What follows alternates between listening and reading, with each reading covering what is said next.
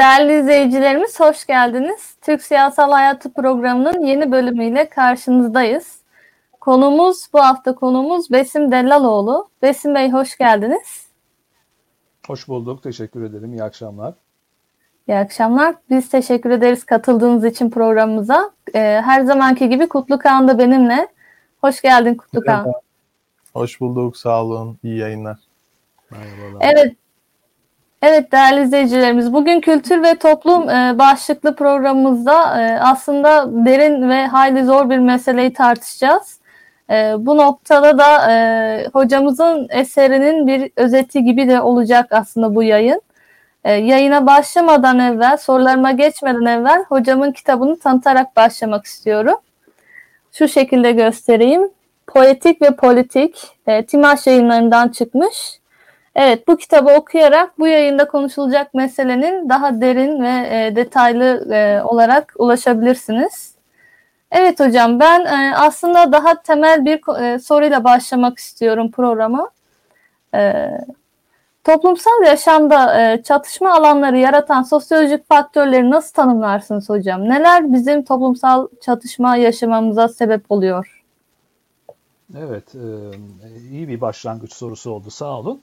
Şimdi tabii siz yani. kitabı tanıttınız sağ olun gerek yoktu aslında demin de ben dedim aslında size hani e, zorunda değilsiniz ama evet yani şimdi bugün söyleyeceklerim e, söyleyeceklerim şeyler arasında tabii o kitapla çatışa, e, çakışan şeyler de olacak ama aslında tabii şöyle bir şey bir ukalalıkla başlayayım. Şimdi bir yazar e, için kitap yayınlandığı zaman o konu bitmiş oluyor aslında. Okur için yeni bir başlangıç. Çünkü yani tabii ki biraz e, ben de bir iki aydır bu kitapla ilgili bu tür söyleşilere pandemi döneminde de online kullanım çok arttı tabii tahmin edersiniz. Çok katıldım. Artık ben de biraz hı hı. E, sıkılmaya başladım aynı şeyleri tekrar etmekten. Aslında bugünkü bu sizin sorunuzun açtığı e, hat üzerinden ben aslında şu anda yazmakta olduğum bir kitap Bın bir bölümü üzerinden yani kültür ve toplumu o oradan seçtim. Yani e, işte Türkiye'nin ana kutuplaşma eksenlerinde ben hiç uzatmayayım lafı. Yani burada dört başlık altında değerlendireceğim bu kitapta. Bunu çalışıyorum hı hı. işte önümüzdeki e, olgunlaştığı zaman onu da yayınlarız. Bunların e, bunları şöyle sıralıyorum ben. Teoloji politik eksen bir tanesi. Ondan sonra tabii bunları hep akut ve kronik olarak da ele almak lazım. Yani akut derken hani Kaan doktordur daha şey anlar. Ondan sonra yani şu anda daha çok geçerli olan e, kronikte Kronos işte zaman tanrısı biliyorsunuz. Hani geçmişten beri gelen tarafı. Ondan sonra bir tanesi teoloji politik eksen yani Türkiye'deki bu dindar laik ekseni. E, son zamanlarda hı hı. çok daha artan ondan sonra ama her zaman aslında bir eksen belirleme gücü olan teoloji politik eksen diyorum buna ben. Ondan sonra bir diğeri bugün belki daha çok konuşacağımız kültür politik eksen, kültür ve toplum derken onu kastediyordum. Yani e, e, kültürlenme biçimleri e, Türkiye'de her zaman bir politik e, kırılma fay hattı e, oluşturmada rol oynamış, oy verme davranışını etkilemiş. E, bunu da belki şey diyebiliriz, işte nasıl diyebiliriz, hani çok ideolojize edilen formatlarıyla söylersek işte doğu batı, yerli batılı, işte efendim ondan sonra e, daha sosyolojik terimlerle söylersek belki bu bu bu öz, ilk ikisi öznelerin siya, siyasal öznelerin tercih ettiği terminoloji. Kutupsallaşmayı tanımlarken E bir de bizim gibi hani meseleye soğukkanlı akademisyen mi diyeyim işte okur yazar tavrıyla söylersek bu biraz da şehirli kasabalı, şehirli köylü ondan sonra hı hı. ya da erken şehirleşmiş, henüz yeni şehirleşmeye başlamış. Veya hani eğitim Türkiye'de çok bir kültür politik kutuplaşmayı destekleyen bir süreç içinde yaşanmıştır ta 1700'lerin sonundan beri.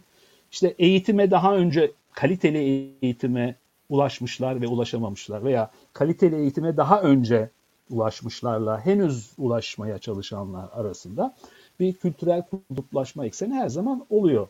Bir üçüncüsü e, psikopolitik eksen diyorum ben buna. İşte yani insanların haliyeti ruhiyelerinin de politik olanı belirlemede bir payı var.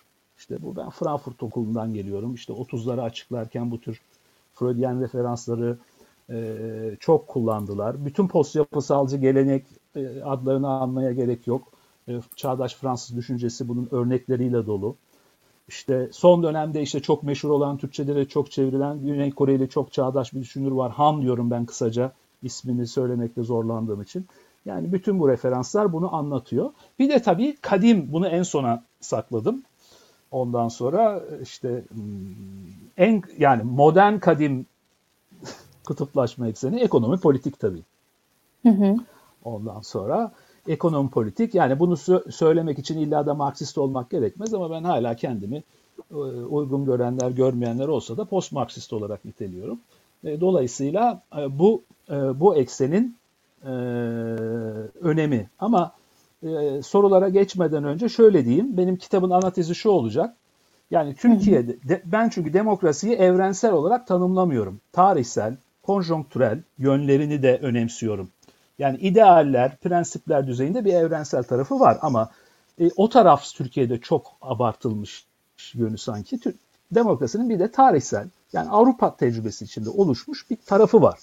Dolayısıyla bu da e, ekonom yani e, toplumsal gerilimin ekonomi politik eksen üzerinden oturduğu toplumlarda bugün işte modern demokrasi, asgari demokrasi, liberal demokrasi, sosyal demokrasi, işte radikal özgürlükçü demokrasi gibi terimlerle anıyoruz.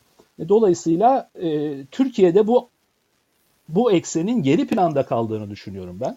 Demokrasinin önündeki en önemli engeli oluşturan şeyin bu olduğunu. Dolayısıyla bu ilk üç eksenin nötralize edilmesi ve ekonomik hı hı. politik eksenin öne çıkması Türkiye'deki kutuplaşmayı daha makul ve daha dünyalı ana hat demokrasi mücadelesi eksenine oturtacaktır. E, ama tabii bu sadece saptamayla olmaz. Ben bir e, işte bu konuları düşünen, yazan e, bir insanım ama bu e, aynı zamanda siyasetin, siyasi öznelerin mücadele içinde elde etmeleri gereken bir şeydir. Hazır lop olarak şey etmez ondan sonra. Dolayısıyla evet yani bu sadece bir kutuplaşma ekseni olarak görmüyorum dolayısıyla sorusun sorunuza dönersek bu mesela hı hı. kültür politik ekseni yani kültürün öyle gidelim ağzımdan öyle çıktı oy verme davranışındaki dominansı hegemonyası kültürel fay hatlarının ondan sonra aynı zamanda Türkiye'de asgari bir demokrasinin oluşmasının önünde de engel. Dolayısıyla bu kutuplaşmayı giderebilirsek giderebildiğimiz ölçüde öyle diyelim size Ondan sonra daha klasik sınıfsal belki oraya da gireriz işte gene e, yani hı hı. çünkü sınıf kavramı ekonomi politik eksenin kavramı aslında. Ondan sonra daha e, klasik bir e, hani sosyolojik anlamıyla klasik toplum ortaya çıkabilir. Belki orada hı. daha rahat edebiliriz evet. Uzattım evet. biraz özür dilerim. Hı hı. Yok estağfurullah hocam. Şimdi hocam e, ekonomi politik alanın e, alandaki çatışmanın e, daha geri olduğunu ve kültür politik alandaki çatışmanın mevcut olduğunu belirttiniz Türkiye'de.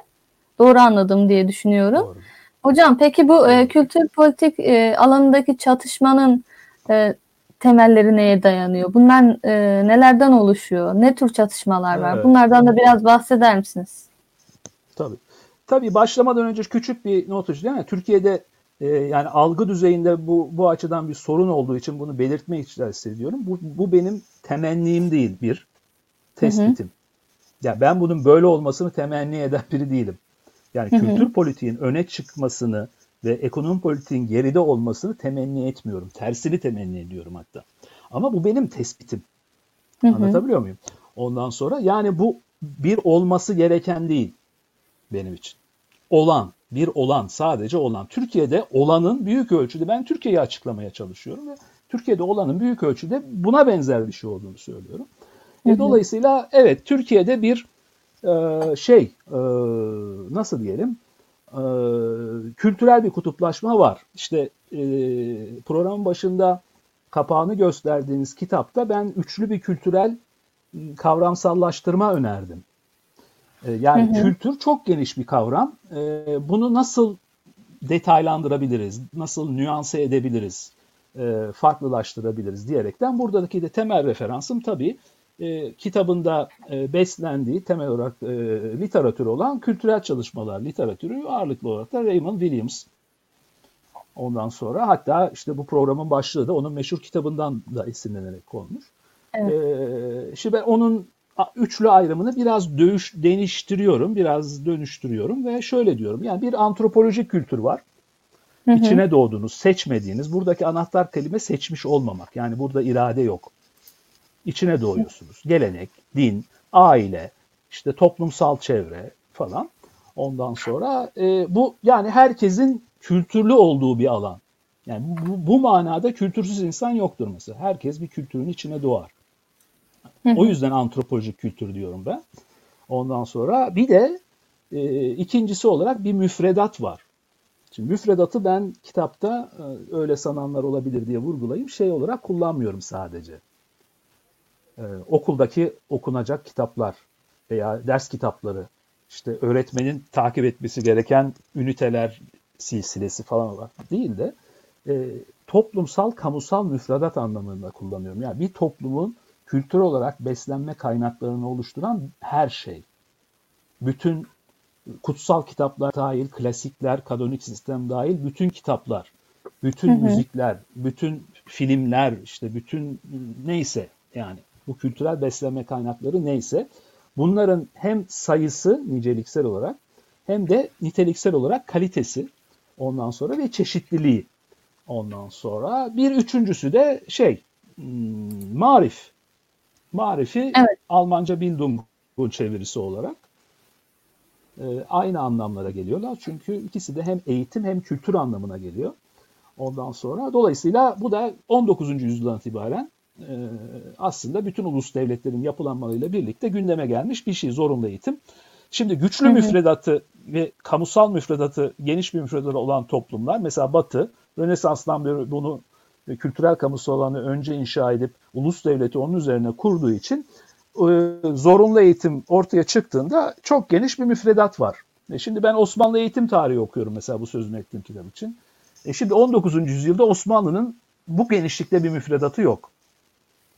Şimdi Şerif Hoca'nın, Şerif Mardin Hoca'nın kitaplarına bakarsak işte o iki okul, iki mektep söylemi üstü kapalı bile olsa onda vardır. Yani bir mahalle mektebi var. Hani Mustafa Kemal'in önce gittiği, sonra bırakıp gittiği bir de işte modern mektep var. Ondan sonra bakın bu iki mektep olayı aslında Türkiye'deki kutup, kültürel kutuplaşmanın e, temelini oluşturabilir biraz abartma payıyla. Sadece bu tabii ki tek değişken bu değil ama sadece bu bile yani Hı hı. ilk modern okulun işte 1770'lerin mühendisliği şahane olduğunu e, hatırlarsak demek ki değil mi neredeyse 100, 200 yıl mı oluyor? E, tabii 200 yılı bile geçmiş. E, 250 yıla yaklaşmış bir tarihi var bunun. Ve e, dolayısıyla e, bir, şey var. Hmm, e, bir iki mekteplilik var. E, öyle söyleyeyim. Geleneksel eğitim ve modern eğitim çatışması. Bu özellikle genç çocukları, gençleri etkilediği için gelecek kuşaklara çok kolay bir şekilde aktarılıyor. Bir de en azından Avrupa tecrübesiyle karşılaştırırsak Türkiye tecrübesinde e, antropolojik kültür, müfredat ve marif arasındaki geçişkenlik oranları daha düşük. Yani mesela e, Türkiye'de antropolojik kültür müf, müfredatta çok daha fazla, e, batıya göre çok daha az yere alıyor. E, hı hı. Müfredat e, antropolojik kültürü yeterince dönüştüremiyor. Mesela burada şunu etkileyebiliriz, e, ekleyebiliriz. Türkiye'deki eğitimin e, önce orta, sonra yüksek öğretimin daha çok meslek ve uzmanlık odaklı olması. Çünkü biz geri yani bir geri kalmışlık yetişme bilinciyle eğitim sistemimizi kurduğumuz için 1700'lerin sonundan itibaren aslında o Almanların Bildung dediği yüklemeye genel humaniter eğitim, insan kalitesini yüktel, yükseltici eğitime çok fazla prim vermemişiz. Bize hemen mühendis, hemen orman mühendisi, hemen iyi asker, hemen iyi bürokrat lazım olduğu için, hemen iyi hekim lazım olduğu için biz uzmanlık eğitimine. Şimdi bizim bütün üniversiteler yapımız bu ideolojiyi sürdürüyor aslında. Bugün çok büyük bir değişiklik yok. Yani tanzimat geçti, islahat geçti, iki tane meşrutiyet, bir cumhuriyet, üç dört darbe falan. Ama e, bu yani üniversitelerimiz hala yüksek meslek yüksek okulu. Akademik özellikleri düşük. Akademik hı hı. E, e, yönleri zayıf e, üniversitelerimizin. Yani diploma üretiyoruz meslek sahaya. E, kali, işte profesyonel yetiştiriyoruz ama kaliteli yurttaş yetiştirme açısından e, sorunlarımız var. Şimdi mesela bu da bu da bir kültürel kutuplaşma ekseni. Bunu bu örneği niye uzattım? Mesela antropolojik kültürel bir çevrede büyümüş. Mesela köyde ve kasabada doğmuş, bütün gençliği e, şeyde geçmiş e, kuşaklar büyük şehirde iyi eğitime ulaştıkları zaman Bildung yüklemesi almadıkları için öyle diyeyim size yeterince Bildung yüklemesi almadıkları için iyi mesleklere sahip oluyorlar ama antropolojik kültürel bir e, ufuktan çıkamıyorlar. Anlatabiliyor muyum? E, şimdi evet. dolayısıyla e, e, profesyonel ayaklarında hekim oluyorlar, mühendis oluyorlar ama aile hayatlarında, e, gündelik hayatlarında aslında bir tür köylülüğü, bir tür kasabalılığı sürdürüyorlar ondan sonra. Hı. Mesela şehirde biriken kültürel kutuplaşma açısından yani daha tabii daha önce eğitime ulaşmış, daha önce şehire ulaşmış kesimler. Hı hı. Mesela Türkiye'deki e, işte cumhuriyetçi ya mesela e, CHP tabanıyla AKP tabanı arasındaki kültürel çatışmayı buraya da bu terimlerde de söyleyebilirsiniz. Ya bütün araştırmalar bunu gösteriyor. CHP tabanı e, e, şehre daha önce gelmiş kesim yani e, kesimler daha çok.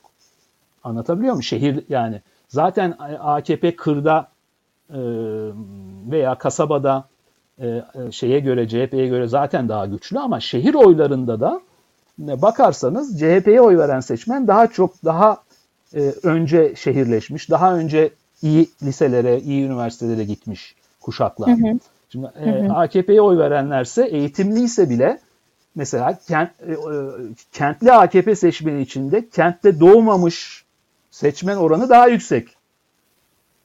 Anlatabiliyor evet. muyum? Şimdi bütün bu, bu bütün bunlar aslında e tabii bu bu işin sosyolojik realite tarafı. Bir de yani ben şimdiye kadar kronik kısmını daha çok tarif etmeye çalıştım ve bu çok da çeşitlenebilir. Bir programın ömrü yetmeyebilir yani. Ama bir de işin akut tarafı var. Yani son 5-10 yıldır yani e, iktidar tarafından bunun e, bu kutuplaşmanın tercih ediliyor olması gerçeği. Yani işin iradi boyutu. Anlatabiliyor muyum? Yani dolayısıyla evet ve AKP liderliği ne diyeyim Gezi'den beri, belli bir dönemden beri bunu keşfetti. Yani e, politik e, oy kaybını önleyici veya oy yükseltici bir e, potansiyel keşfetti burada. Yani kültürel kutuplaşmaya yüklendikçe, abandıkça söylemsel olarak bu e, tabandan bir hiç de yabana atılmayacak oranlarda bir geri dönüş oluyor. Türkiye Türkiye'de bunun bir karşılığı var. E, dolayısıyla buradan e, bir de iradi olarak e, kutuplaşmanın ya sürekli şey e, olay taşınması, vaka taşınması ondan sonra e, gündemimizi belirliyor. Dolayısıyla e, belki de Türkiye'deki kültürel politik kültür politik eksen dediğim benim kültürel merkezli kutuplaşma ekseninin en yoğun dönemini yaşıyoruz şu anda. Hani evet. işte Gezi'den beri e, darbe girişiminden beri işte şundan olaylar hani çok belirleyici olmayabilir burada ama e, hı hı. son dönemlerde bunun çok yoğunlaştığını söyleyebiliriz. Hı hı. Teşekkür ediyorum hocam. Bir de e, yeni sorumuza da geçmeden Kaan Bey'in fikirlerini almak istiyorum. Kaan Bey e, siz ne dersiniz? Türkiye'nin e, toplumsal yapısında çatışma unsurları neler? Ee, şöyle e, yayına ben e, biraz geç başladım. E, seyircilerimize merhaba diyerek başlayayım. E, Besim hocamıza da bizi kırmadan e, bu programa e, gelerek bizi onur ettiği için teşekkür edeyim. E, şöyle e, söyleyebilirim. Ben hala e, bu toplumsal kutuplaşmada Weber'in, Max Weber'in terimlerine itibar eden bir insanım. E, Max Weber'in özellikle toplumsal tabakalaşmayı, toplumsal kutuplaşmayı belirlerken kullandığı iki terim var. Bunlardan birisi hı hı. statü. E, birisi de örgüte, cemaate, partiye ya da bir kapalı toplum yapısına üye olarak veya kapalı toplumun alışkanlıklarını e, korunaklı bir mensubiyete girerek devam ettirme e, özelliği taşıyan e, yapılara üye olarak e, devam edilme süreci var. Yani Weber burada statüyü ve bir e, örgüte üye olmayı toplumsal tabakalaşmanın temel belirlenimini e, oluşturan iki unsur olarak tanımlıyor. Türkiye'de de gördüğümüz şey aslında bugün için e, bu tanımlamanın çok da dışında değil. Yani insanlar toplumsal statü, toplumsal konum, e, toplumsal itibar, toplumsal saygı, toplumsal e, bir e, maddi gelir, refah arayışını aslında bu statü kavramından hareketle ve bu statü kavramının da Türkiye'deki anahtarı devlet olduğu için ve devleti bir parti devlet şeklinde yönetme, kaynakları kullanma ve o kaynakları tekrar tek merkezden dağıtma alışkanlığı e, yüksek biçimde işlediği için insanlar bu statüyü de aslında parti devlete veya bir kapalı toplum e, yapısına üye olarak devam ettirmeye çalışıyorlar. Yine aynı şekilde bir örgüte, bir cemaate, bir partiye üye olarak toplumsal statülerini ve aynı zamanda devletle kurdukları ilişkide pragmatik, hayatın içinde nasıl e, daha e, faydacı bir konum elde edebileceğini e, devam ettirme çabası olarak görüyorum. Türkiye'deki toplumsal tabakalaşmayı üreten faktörler de aslında temelde bunlar. E, hı hı. Şöyle de devam edebilirim. E, Türkiye'de bu toplumsal tabakalaşmanın statüye ve belli bir örgüte, cemaate, partiye üye olarak devam etmesi aslında insanların e, evrensel etikle ya da yerel ahlaki normlarla kurduğu ilişkinin bir sonucu değil.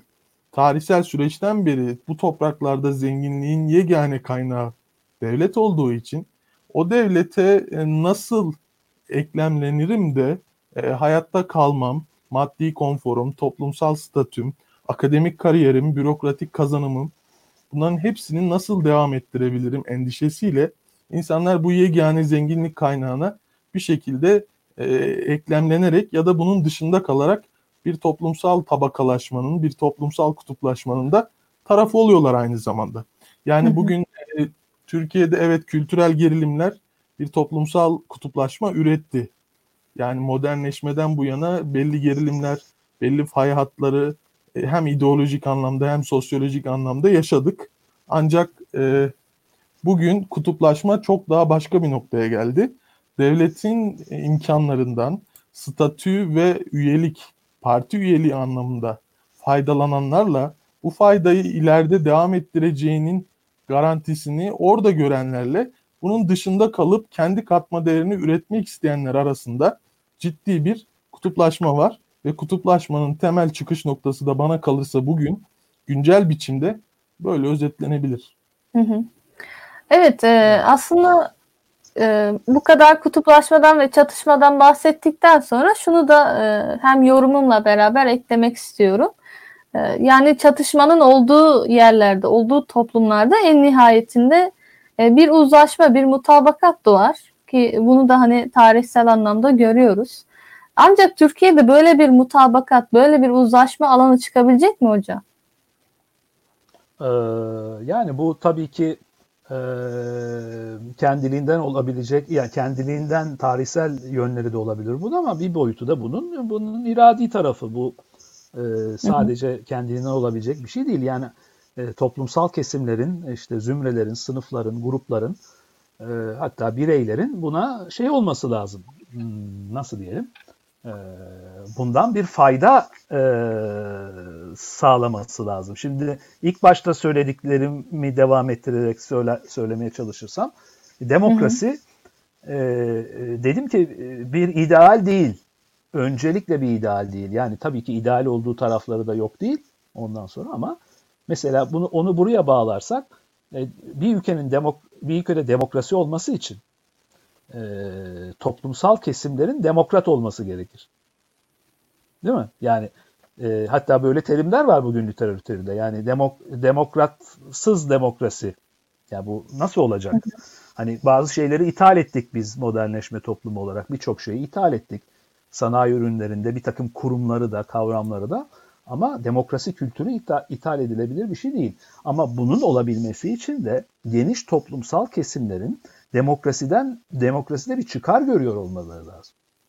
Yani Kaan'ın demin söyledikleri ekseninde bakarsak e, Türkiye'de şu anda böyle bir noktada değiliz. Yani Türkiye'nin çoğunluğu e, demokrasiden bir çıkar yani e, ya da el, yani 51-49 anlamında çoğunluk demeyeyim ama ondan sonra yani Türkiye'nin belli bir oranı nüfusunun demografisinin belli bir oranı e, bunu bunu öngörmüyor.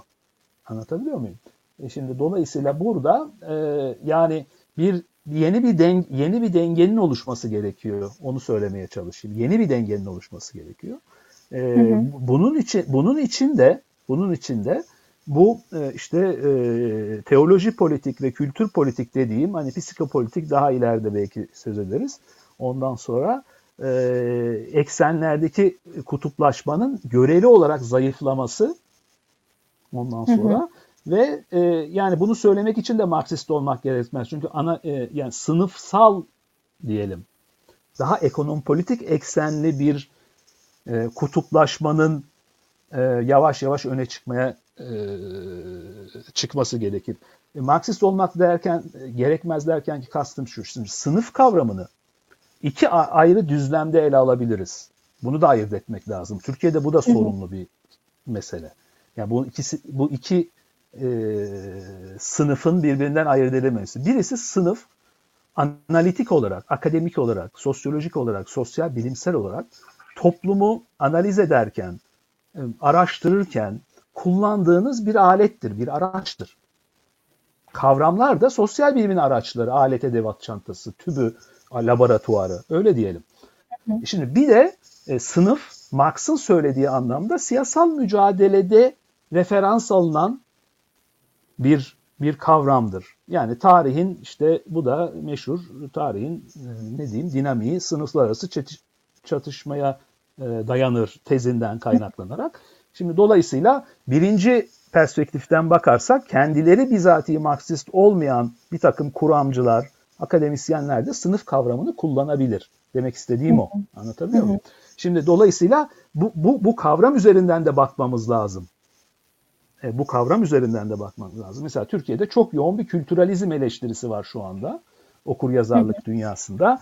Yani bunun e, e, sınıf kavramının kaybolduğundan şikayet ediyorlar ve dolayısıyla bu her şeyin kültürle belirlenmesinden e, şimdi bu, bu, bu, bu, bu ilk bakışta doğru bir tespit bence de. Ben de aynı şeyi söylüyorum ama bunu söylemek yetmez. Yani bunun niye böyle olduğunu yani hem hem akut olarak hem kronik olarak hem geçmişten beri niye böyle geldiğini, bugün niye arttığını açıklayabilmek lazım. Bu işin analitik tarafı, akademik tarafı, entelektüel tarafı. Bir de işin politik tarafı var. Ondan sonra yani e, bu, bu nasıl önlenir? Bu nasıl önlenir? Bu nasıl giderilir? Bu nasıl azaltılır? Yani siyasi alanda e, bu nasıl e, bununla nasıl buna karşı nasıl tavır alınır? Dolayısıyla mesela şöyle bir soru sorayım size. Hı hı. Ee, şöyle bir soru sorayım. Ee, şimdi bir ülke düşünün. Tabii ki Türkiye. Ee, bu ülkede bir tane sermaye grubu düşünün. Bir holding. Bunu ben birkaç yerde söyledim. Çok da tutulduğu için sizinle de paylaşayım. Ee, bir holding, bir sermaye grubu falan filan. Özellikle son dönemde yükselmiş, öne çıkmış. Şimdi bunun sahibi kişi veya aile. Bu e, grubun CEO'su, meşhur deyimle CEO'su, e, işte müdürleri, değişik sektörlerdeki yatırımların müdürleri, işte o fabrikalarda iş yerinde çalışan e, mühendisler, ustabaşılar, işçiler, Hatta kapıdaki bekçiler, çaycılar hepsi aynı parti, partiye oy verebilir değil mi Türkiye'de? Bu mümkündür. Evet. Ondan sonra. Evet. Şimdi bu bu batılı sosyal bilim kavramlarıyla e, hani o e, işte sınıf kavramını kullanmak için Marksist olmaya bile gerek olmayan zemin dediğim zeminde mesela Hı bu, hı. bunu anlatamazsın şimdi bir Alman'a bir Fransız'a bir İngiliz'e kolay anlatamazsın bunu. Şimdi demek ki burada burada e, klasik anlamıyla sınıf o zaman burada iki seçeneğimiz karşımıza çıkıyor. Yani bu kültüralizm ve sınıf meselesi ekseninde söylersin. Hı hı. Şimdi bir, bir ya Türkiye'de sınıf yok. Yani Yok mu batılı peki? anlamda sınıf yok. Bu da tipik şeye gider. İşte batıda var bizde yok. Hı hı. Bu da başka bir analitik kutuplaşma. Yani işte e, Türkiye'de e, entelektüellerin en büyük derdi hepimiz bu bunun içindeyiz, buna düşüyoruz. İşte sürekli Türkiye'de yokluk tespiti. Türkiye'de şu yok abi, bu yok. Olanlar da düşük kalite, işte eksik meksik. Ben bunu bir Evet. patoloji olarak da algılamıyorum. E, bu bu da modernleşme toplumu olmanın e, semptomlarından bir tanesi. Ama ana soruya döneyim. Şimdi böyle bir şey Fransa'da, e, Almanya'da olmaz dedik değil mi? Ondan sonra e, demek ki yani en zenginle en fakir aynı partiye oy verebiliyorlar. Demek ki burada bir ya sınıf yok diyeceğiz. Ya da Hı hı. Kaan'ın söylediği gibi toplumsal tabakalaşmanın, sınıflaşmanın ekonomi politik değil, ekonomi politik yerine başka kutuplaşmalar tarafından ikame edilmiş olduğundan söz etmemiz gerekir. Anlatabiliyor muyum? Yani Marksist anlamda e, sınıf, ekonomi politiksel sınıf yerine Hı hı. mesela demin söyledim dindarlık dedim değil mi? Dindar layık. Onu ben teoloji politik eksende değerlendiriyorum. Onu kültürel politik, kültür politik eksene de e, sirayet edebilir. Çünkü bu alanlar birbiriyle geçişken. Burada da kullanabiliriz. O alanı e, bu, bu tartışmada çok gündeme ge- getirmek istemiyorum ama evet yani işte bu ülke mesela TÜSİAD'la müsiyat ülkesi. Ya şimdi olur mu mesela Almanya'da, Fransa'da TÜSİAD'la müsiyat? Bunlar büyük sermayenin sendikası, bu çıkar grubu değil mi? Bu tek bir örgüt olur. Yani şimdi dolayısıyla e, M e, işte müstakil diyorlar ama Müslüman, ötekisi laik e, sermaye gruplarının ayrı ayrı örgütlenmesi de aslında bakın sınıfsal tabakalanmanın Türkiye'de e, Avrupa tecrübesine göre oldukça farklılaştığını gösteriyor. Şimdi tekrar ediyorum. Bu benim temennim değil. Ben bunu doğru bulmuyorum. Desteklemiyorum. Ama bu durum bu. Biz bununla ne yapacağız? Yani analitik olarak ne yapacağız?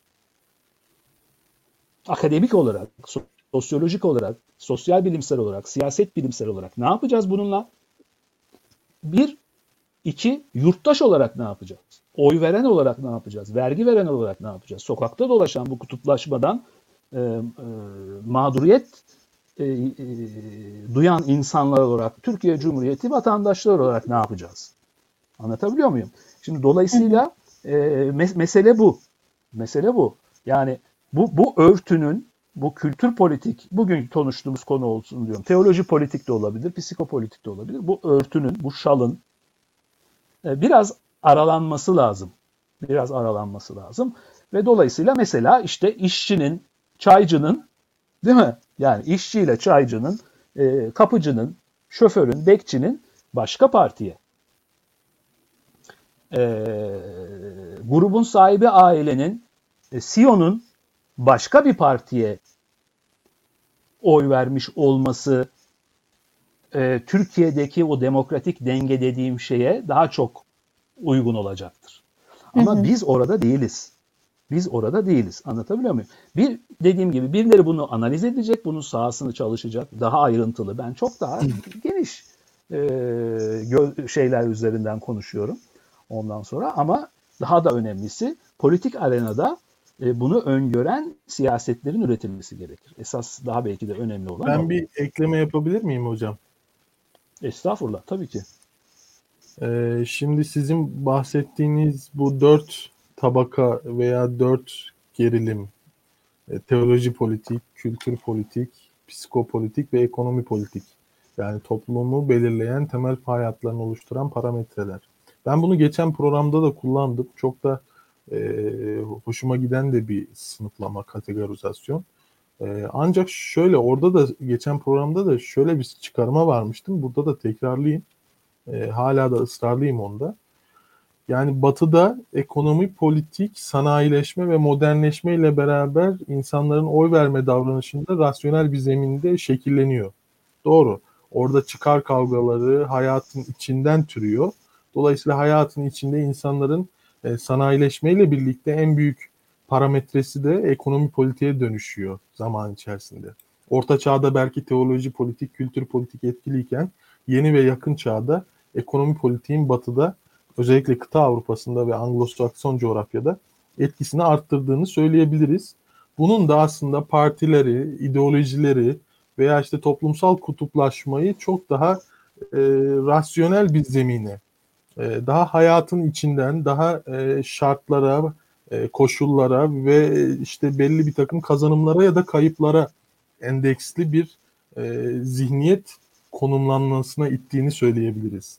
Fakat Türkiye'de sorun aslında ekonomi politiğin gelişmemesi de değil. Türkiye'de e, son 100 yıldır iyi kötü sanayi tecrübesini kendi içinde devam ettirmeye çalışan, kentleşmenin, metropolleşmenin özellikle son 30 yılda ciddi anlamda e, hızlandığı, entegrasyonun ve kültürel e, etkileşimin çok hızlandığı, dolayısıyla fay hatlarının kültürel olarak eskisi kadar önem arz etmediği dönemler geçiriyor.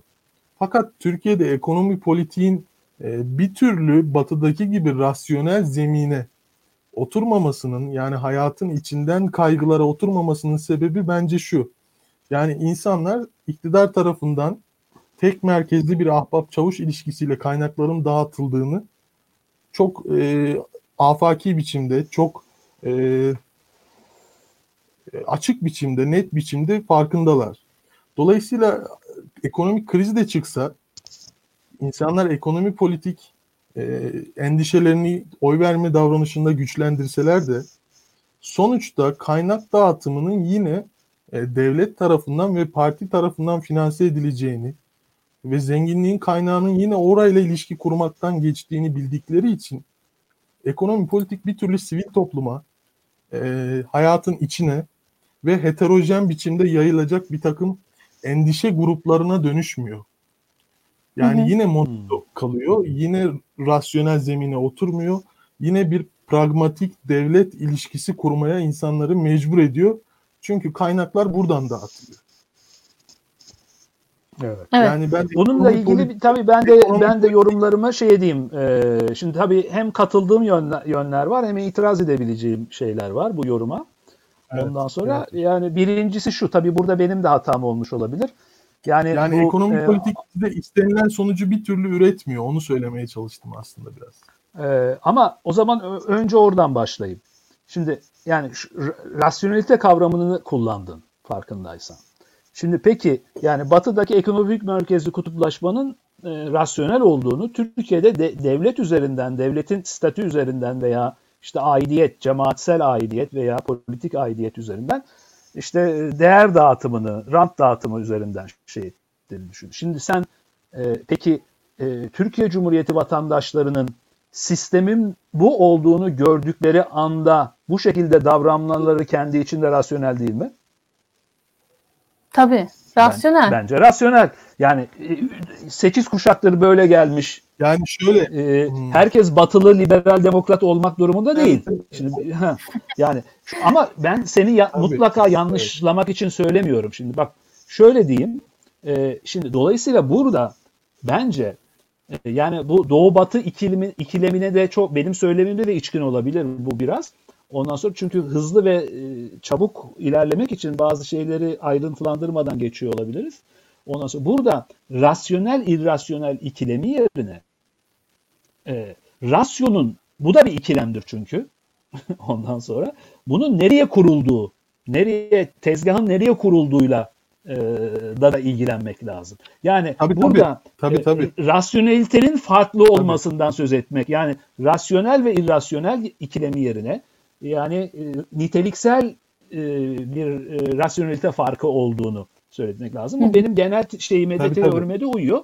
Ben çünkü Türkiye ile Batı'nın arasındaki ilişkinin e, niceliksel değil yani bir geri kalmışlık meselesi değil daha çok niteliksel dolayısıyla daha yapısal daha strüktürel bir fark olduğunu Tanpınar kitabından beri söylüyorum.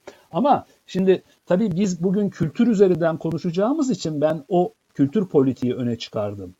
Ama bu şu hı hı. demek değil. Yani Batı'da da dedim işte e, demokratik denge ekonomi politik üzerinden kuruluyor. Ama bu şu demek değil. Bu söylediklerim hep göreli, izafi. Tamam mı? Mutlak değil bunlar. Yani Türkiye'de ekonomi politik hiç bir zaman kronik anlamda bugün zaten çok sayılmıyor da yani daha önce de hiç e, hesaba katılacak kadar önemli değildi veya Batı'da bu saydığım diğer e, alanlar hiç gündeme gelmedi demek değil. Yani burada bir pürizm içinde değiliz. Yani hı hı. E, anlatabiliyor muyum? Yani do, doğada sınıf saf olarak bulunmaz. Bu ikilemler de saf olarak bulunmaz. Tarihte de öyle. Yani şimdi evet, mesela bir evet. örnek vereyim size. Ee, işte kültür savaşları son yıllarda çok konuşuluyor. İşte AKP'nin son dönem bu kültürel e, kutuplaşmayı e, vurgulamak isteminden de kaynaklanarak bu literatür sosyal medyadan çok yaygınlaşıyor. Kültür savaşları, Almancası kültür kamp. Kültür kamp 1870'lerin kavramı yanılmıyorsam ilk kez Almanca'da ortaya çıkıyor. Yani kültür savaşları Avrupa'da da var. Bakın iki Fransa, iki İtalya, iki Belçika bu terimlerin bak iki Türkiye diyoruz ya bugün. Bu terimlerin hepsi var. Evet. Batı dillerinde. Anlatabiliyor evet. muyum? Mesela başka bir örnek vereyim size daha somut. Şimdi çok gençler hatırlamaz. Çünkü batıdaki partilerin isimleri de değişti artık. Yani son 20 yılda orada da çok inanılmaz bir erozyon var. Klasik partiler çözülüyor. Yerine e, yepyeni partiler. Yani AKP'nin işte bir sene önce kurulup iktidara gelmesi Türkiye için şaşırtıcı bulunuyor. Halbuki Yunanistan'da, İspanya'da işte bu tür örnekler çok yaygın. Yani hı hı. mesela Fransa'da bir cumhurbaşkanı var ilk kez Cumhurbaşkanı olarak seçilmiş. Daha önce belediye meclis üyesi olarak bile seçilmemiş. Neyse uzatmayayım. Hristiyan Demokrat Parti diye bir parti formatı vardı eskiden. Hala var belki ama artık pek esamesi okunmuyor. Hristiyan Demokrat.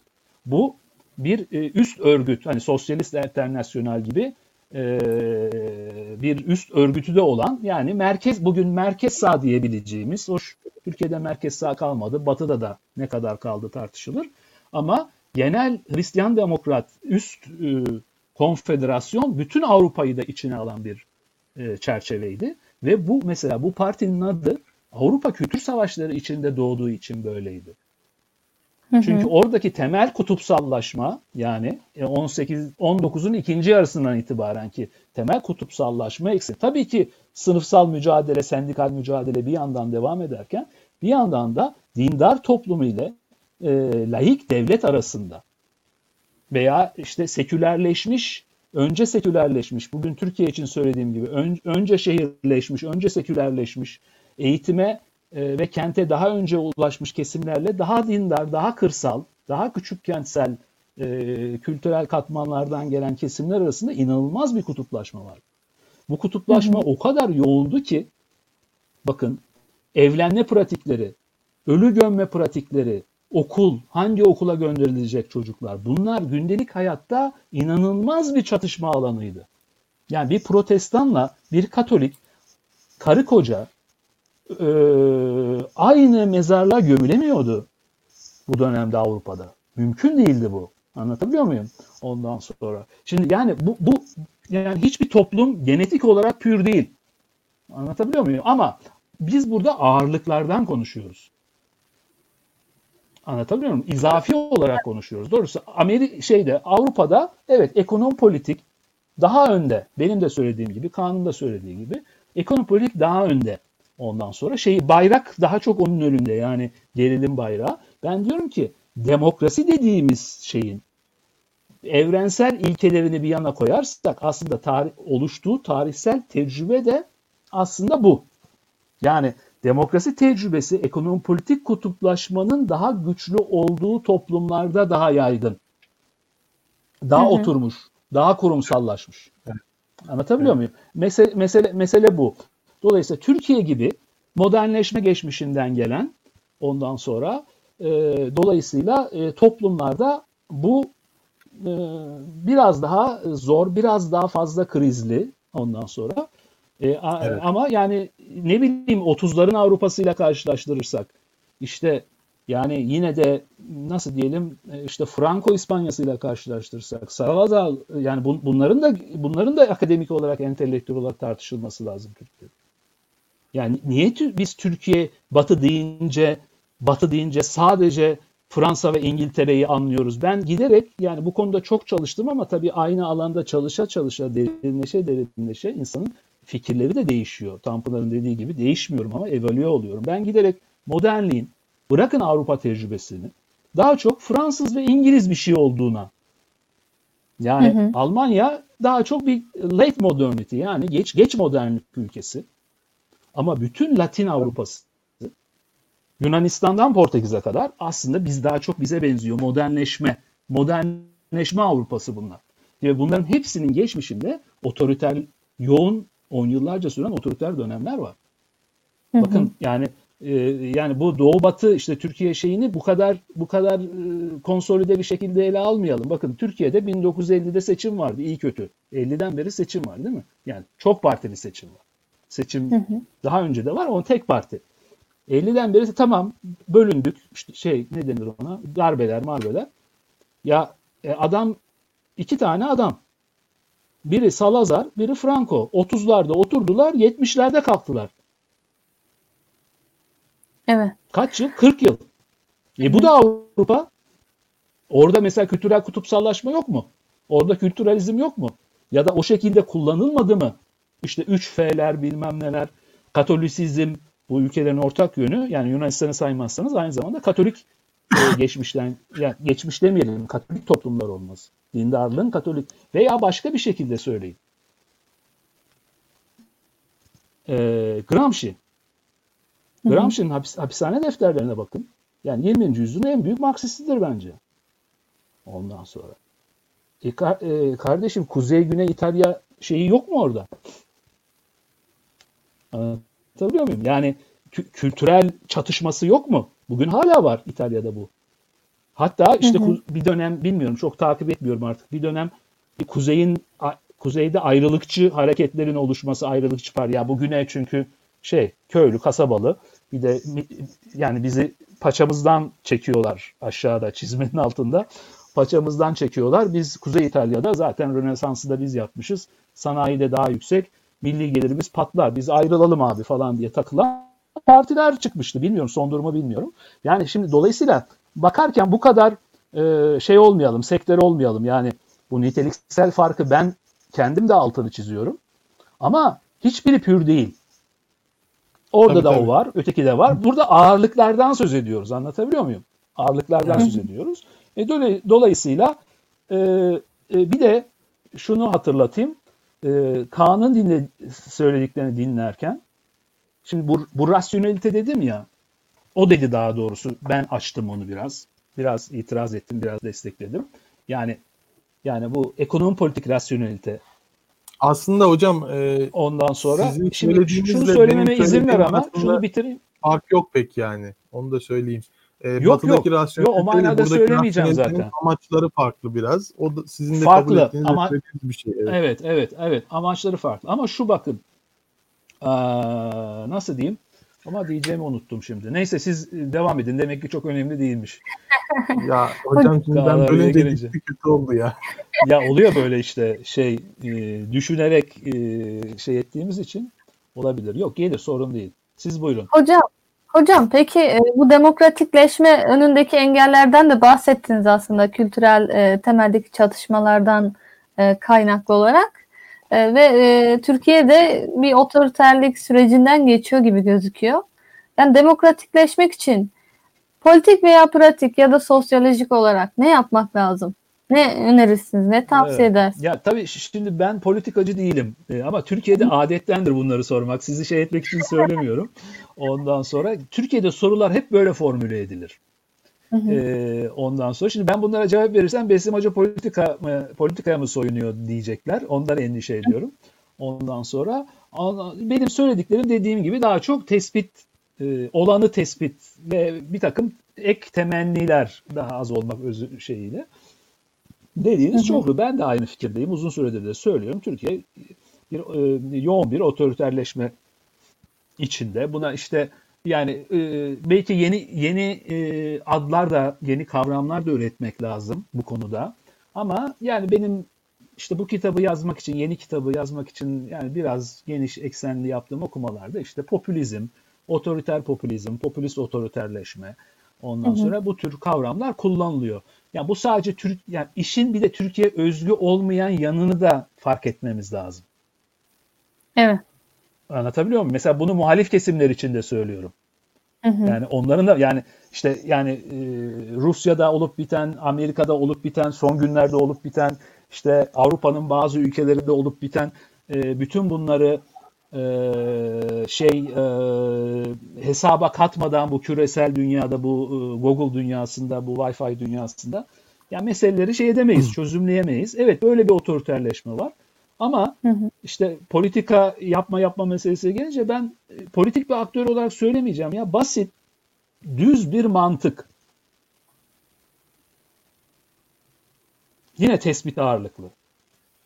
Yani makul aklın yolu birdir basitliğinde bir şey söyleyeceğim. Ondan sonra. Bir politik konotasyonu yok bu söylediğimin. Şimdi demokratik bir siyasetçisiniz siz. Demokratik siyaset yapıyorsunuz. Hı hı. İktidara gelmenizin yolu nedir? Yani karşı Veya- tarafın tabi Ya da ya da bir iktidar var ve siz ondan memnun değilsiniz. Tek başınıza gelemeyeceksiniz, fark etmez. Onu indirmek istiyorsunuz. Onu e, onu muhalefete düşürmek istiyorsunuz. İktidardan indirmek istiyorsunuz. Bunun yolu nedir? Yani temsili demokraside şu anki egemen normlar açısından anayasal işte sistemler değil mi? Liberal demokrasi şudur budur. As, as- ben hatta asgari demokrasi diyorum buna artık. Yani asgari demokrasi için ne gerekir? E, Sizin memnun olmadığınız partiye oy verenlerin bir kısmının karar değiştirip Hı hı. e, siz ve sizin gibi partilere oy vermesini sağlamak. Bundan başka yolu var mı bunun? yok. Yani demokratik bir siyasette inanıyorsanız yani kültürel olarak da buna e, aitseniz yapacağınız sadece bu. Anlatabiliyor muyum? O zaman o kadar da e, hani böyle sofistike bir şey değil bu. yani büyük bir e, e, e eşittir mc kare falan değil. Anlatabiliyor muyum? Yani Türkçesi bugün AKP öğren bazı ins- insanların eğer CHP ise bu kurtarıcı veya işte neyse CHP'ye oy vermesi lazım ya da işte İyi Parti'ye oy vermesi lazım ya da işte ona şey diyorum ben post AKP partiler. Hani iki, iki yeni parti iki küçük şu anda küçük e, neydi? Deva ile Gelecek Partisi falan filan. Ya da işte o ittifaktaki insanların bu ittifakı insan, e, insanlara şey etmesi lazım. Yani zaten arada çok az bir fark var. İşte yüzde iki üç oradan gelecek, onlar iki üç düşecek. Burası iki üç artacak, e bunlar kazanacak değil mi? Ya ben bütün meselenin böyle çözülebileceğine inandığımdan söylemiyorum bunu. Şu anda muhalif kesimlerin akıl yürütmesi üzerindeki tespitimi söylüyorum. Anlatabiliyor muyum? Ben meselenin daha derin olduğunu düşünüyorum. O benim ayrı yargım. Hı hı. Meselenin yani bunların her şeyi çöze, çözebileceğini de çok aklım yatmıyor. Ama eğer akut mesele bu ise diyerekten anlatabiliyor muyum? Hani siz daha böyle siyasi bir çözüm gibi sordunuz ya soruyu hani e, formüle ederken ondan sonra dolayısıyla budur. Yani dolayısıyla burada mesela siyasi o zaman bu bir veri ise ya bak Besim Hoca doğru söylüyor, mantıklı söylüyor diyorsa bazı dinleyiciler, seyirciler o zaman ikinci aşama. Peki bunun için ne yapmak lazım? Yani 3 seferdir, 4 seferdir işte iktidarda olan partiye oy veren insanların artık muhalefette olan partilere oy vermesini sağlamak için ne yapmak lazım? Siyaseti nasıl öngörmek lazım? Mesela e, ya bu çünkü demin yani deminden beri en baştan beri konuştuklarımızla birlikte söylersek bu bunun mümkün olabilmesi için bu şalın bu örtünün olabilmesi için bu kutuplaşmanın kültürel, teolojik, psikolojik kutuplaşmanın da dozunun azaltılması lazım. Öyle değil mi? Çünkü bu Evet. arttıkça güçlü olan kazanıyor. İktidarda olan kazanıyor. Anlatabiliyor muyum? Bunun aynı ekonomi politiğin artıp diğerlerinin azalması için bu iktidar değişimi için de bu gerekiyor. E bunun için de mesela siyaseti nereye odaklamak lazım? Gene ben siya bakın politik bir aktör olarak söylemiyorum. Yani işte bu, bunca yıldır bu ülkede e, yaşamış ve bol bol da okumuş. Kitap okumuş. İşte daha az olarak da yazmış biri olarak. Siyasetin hedefi nedir? İktidardır. Peki iktidara gelmek için e, iktidardaki partinin tabanından oy devşirmek gerekiyorsa o zaman nereye hedefleyeceksiniz? Yani siyasetinizin odağı neresi olacak? Bakın ben şöyle görüyorum. Türkiye'de bütün bu kültüralizmden şikayet edenler de dahil olmak üzere kendini muhalif addeden kesimler rakibin merkezine ok atıyorlar. Siyasi hedeflerini o merkeze doğru odaklanıyorlar. Aslında bu Kaan'ın söylediği Türkiye'nin politik genetiğiyle de ilgili bir şey. Çünkü Türkiye'de siyaset derken merkezin ele geçirilmesi anlaşılır. O yüzden evet. siyaset çok kıymetlidir değil mi? Bakın Kaan'ın söyledikleri, o bütün o statü ve rant dağıtım üzerine söylediklerini benim söylediklerimle birleştirin. E çünkü e, muhalif ol, muhalefette olma çok pahalıdır Türkiye'de. Tabii. Yani çünkü kazanan Mali... her şeyi alır. Ha, kazanan her şeyi alır, kaybeden de her şeyi kaybeder. E, sivil toplum dediğimiz biraz da bunun daha dengeli olması. Ka- siyaseten kaybedenin de bir yaşama alanının olması. Değil mi? Ya da siyaseten kazananın da her şeye hükmetememesi. Bunun hukuk ve normlarla sınırlandırılması. Siyasal gücün sınırlandırılması. Şimdi demokratik siyasete döneceğim. Demokratik siyaset rakibin merkezine doğru yapılmaz arkadaşlar. Anlatabiliyor muyum? Ben bir siyaset gurusu falan değilim. Sadece kafam çalışıyor. Rakibin merkeziyle tabanı arasındaki bir kör noktaya doğru yapılır. O ilişkiyi zayıflatmak için yapılır. Siyasi liderlikle en işte ücra köşedeki oy veren arasındaki ilişkiye doğru yapılır. Türkiye'deki muhalif siyasetin odak sorunu var bir kere. Anlatabiliyor muyum? Siz merkeze saldırdıkça merkez e, kendi tabanında kendini tekrar konsolide eder çünkü. Hı hı. Bakın bana gene şöyle yaptılar, böyle yaptılar. Değil mi? Gayet de mantıklı kendi açısından. E, çünkü o da kazanmak istiyor. En az senin kadar. Şimdi dolayısıyla böyle böyle bir sorun da var. Dolayısıyla yani biz bir cumhuriyetin yurttaşlarıysak, bir toplum içinde yaşıyorsak, bu içinde yaşadığımız bir cemaatler ittifakı değil de bir cemiyetse, Dürkamyen, Tönizyen anlamda söylüyorum. Dini manada söylemiyorum burada cemaati. Yani e, sosyolojik anlamıyla söylüyorum. Evet, Ve o zaman evet. onlar onlar da bu Türkiye'nin vatandaşı. İkincisi yine Kaan'ın biraz değindiği şey kuşaklar arasındaki mesafe demin benim de şey yaptım. Dolayısıyla ya mesela dedi ya e, bu, bu zihniyet, bu rasyonelite nasıl değişecek? Yani çünkü o batıdaki ekonomik rasyonelite bizde farklı bir şekilde tezahür ediyor. Ben de dedim işte irrasyonelite değil de işte farklı niteliksel bir rasyonelite farkı var burada. Şimdi siz ee, çok dindar bir aileden geliyorsunuz. Hatta İslamcı bir aileden geliyorsunuz. Ee, İstanbul'da doğdunuz ya da işte gençken İstanbul'a geldiniz. Çok üst kaliteli bir işte ODTÜ'yü, Boğaziçi, Ankara neyse işte. Türkiye'nin en iyi üniversitelerinden birini okudunuz. Anlatabiliyor muyum? Yani bunun birden ol, olmayabilecek bir şeyini de anlatmak gerekir dinleyenlere. Ondan sonra ve e, profesyonel bir mesleğiniz var. Gelir sorununuz yok. Sosyolojik ve ekonomik, ekonomi politik olarak bir konumunuz var. Anlatabiliyor muyum? Ondan sonra evet. şimdi bu bu kültürel kutuplaştırıcı söylemin bu vatandaşa nüfuz etme oranıyla onun köydeki dedesine, eğitimsiz dedesine, toprak köylüsü dedesine nüfuz etme oranı aynı mıdır? Aynı olabilir mi? Hı hı. O da AKP'linin oğlu kızı, bu da AKP'linin dedesi. Anlatabiliyor muyum? Şimdi dolayısıyla evet.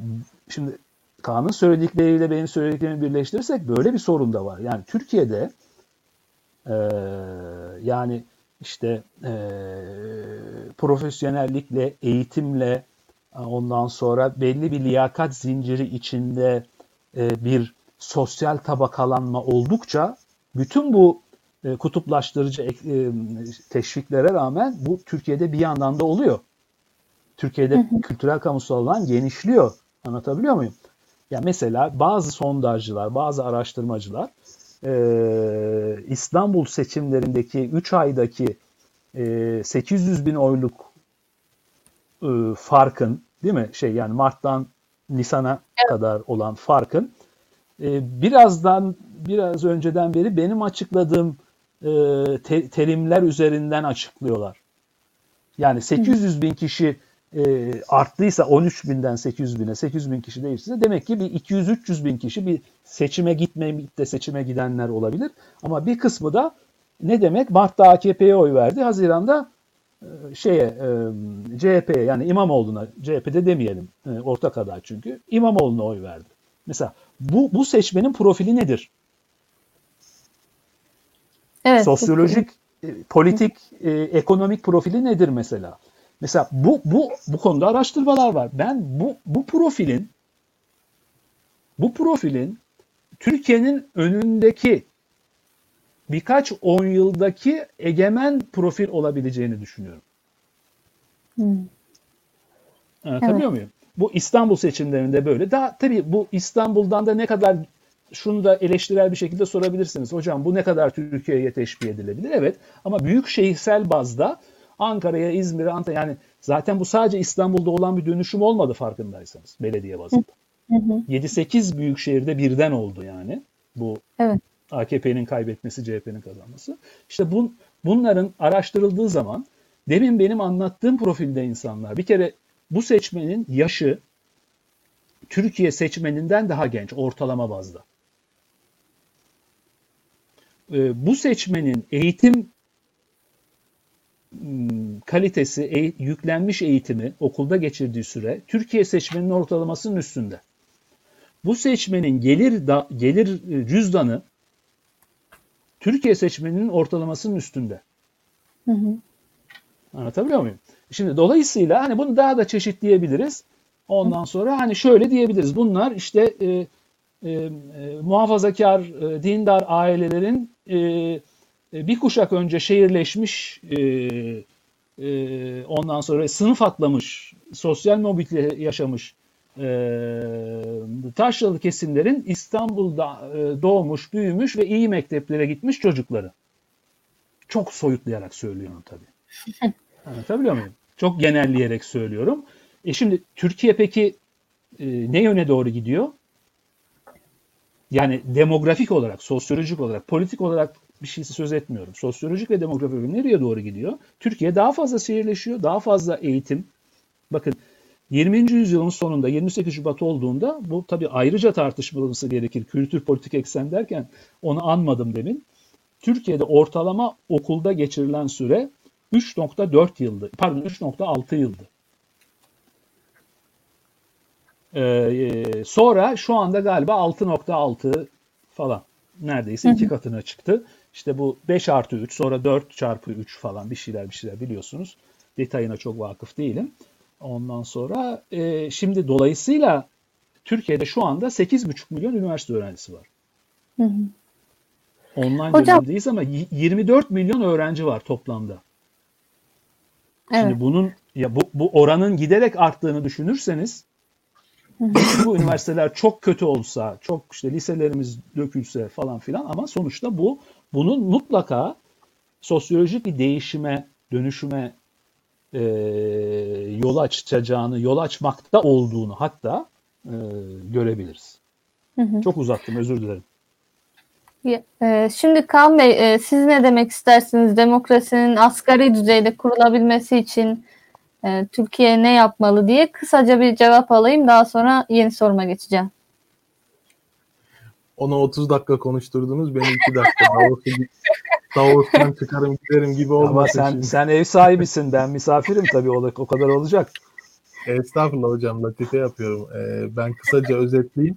Ee, şimdi e, demokrasinin Türkiye'de e, daha kalıcı, daha kurumsal olabilmesi için e, bir defa e, toplumdaki e, bu kültürel gerilimin alanını Besim Hoca'nın da söylediği gibi zayıflatmamız lazım.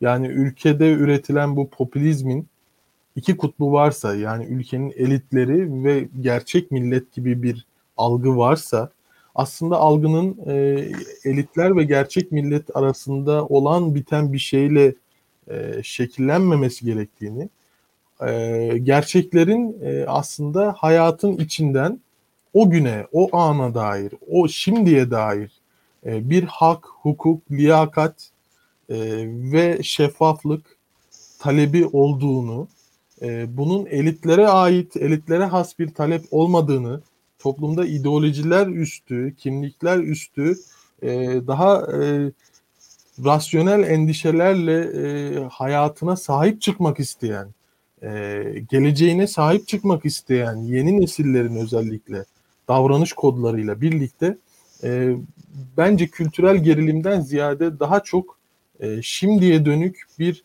yapısal, hayatın içindeki yapısal sorunların öne çıktığı ve bunun e, demokrasinin gelişimine ideolojiler üstü bir katkı sunacağı bir döneme zaten Türkiye bence girdi.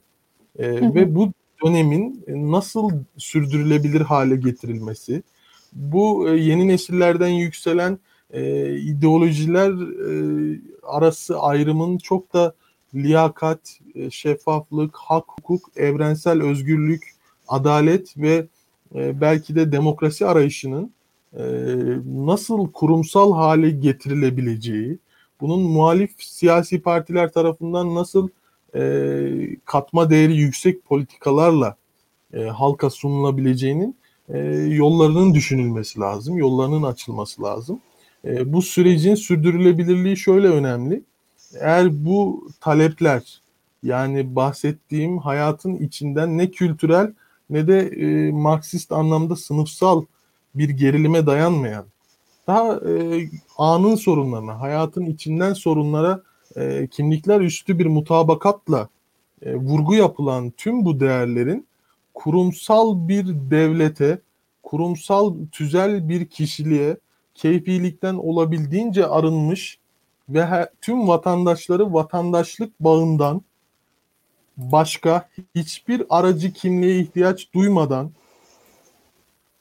bu beklentileri, bu talepleri hayata geçirecek kurumların da inşa edilebilmesi lazım.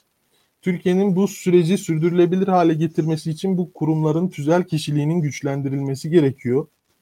Ben bunu çok önemsiyorum. Çünkü bu e, talep eğer tüzel ve kurumsal bir kişilik gelişmezse e, yok olup da gidebilir.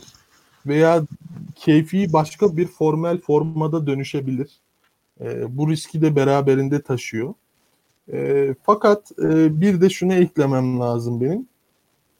E, Besim Hoca'nın söylediği gibi Türkiye'de e, ekonomi politiğin öneminin arttırılması, kültürel gerilimlerin, teolojik gerilimlerin, geleneksel gerilimlerin e, öneminin hayatın içinde azaltılması zaten tepeden e, yapılması gereken bir şey değil. Yani bu zaten tabanda e, sürecin gidişatıyla beraber kendi kendini üreten bir şeye dönüştü Türkiye'de. Sadece bunun kurumsal, tüzel e, kişiliğe dönüşmesi için belki e, siyasilerin, politikanın buna ön ayak olması gerekiyor diye düşünüyorum. E, evet. Bir de e, ekonomi politiğin yine e, batıdaki gibi sivil toplumu, sivil hayatı, veya çeşitli e, aktörleri, bölünmüş aktörleri, hayatın içinde bölünmüş e, aktörleri temsil eden heterojen dağılımına karşılık bizdeki ekonomi politiğin sürekli tek merkezli kaynak dağıtımına ve halkın menfaatini, refahını doğrudan etkileyen e, bir ilişkiden kurtarılması için yani bizdeki rasyonalitenin de çoklu bloklarla sivil ve sosyal hayata dağıtılabilmesi için Türkiye'de devletin sınırlandırılması çok çok önemli bir problem olarak karşımızda duruyor. Devleti sınırlandırmadığımız sürece gücü sivil topluma, sosyal hayata ve kurumların tüzel kişiliğine aktarmadığımız sürece biz bu ekonomi politikte de can hıraş bir devletle e, halkın birbirine olan o mutualist ilişkisini kıramayız. Evet. Bunu kırmak için politikalar üretmemiz gerekiyor. Devleti sınırlandırmak adına da toplumda ben e, yavaş yavaş gelişen bir e, talep olduğunu düşünüyorum. Bunun da ideolojiler e, üstü bir talep olduğuna inanıyorum. Umarım bunun formel, tüzel ve kurumsal bir kişiliğe dönüşeceği e, zamanı da hep beraber görürüz. Hı hı. Evet. Teşekkür ediyorum Kaan Bey. Ee, aslında şu soruyla da devam etmek istiyorum.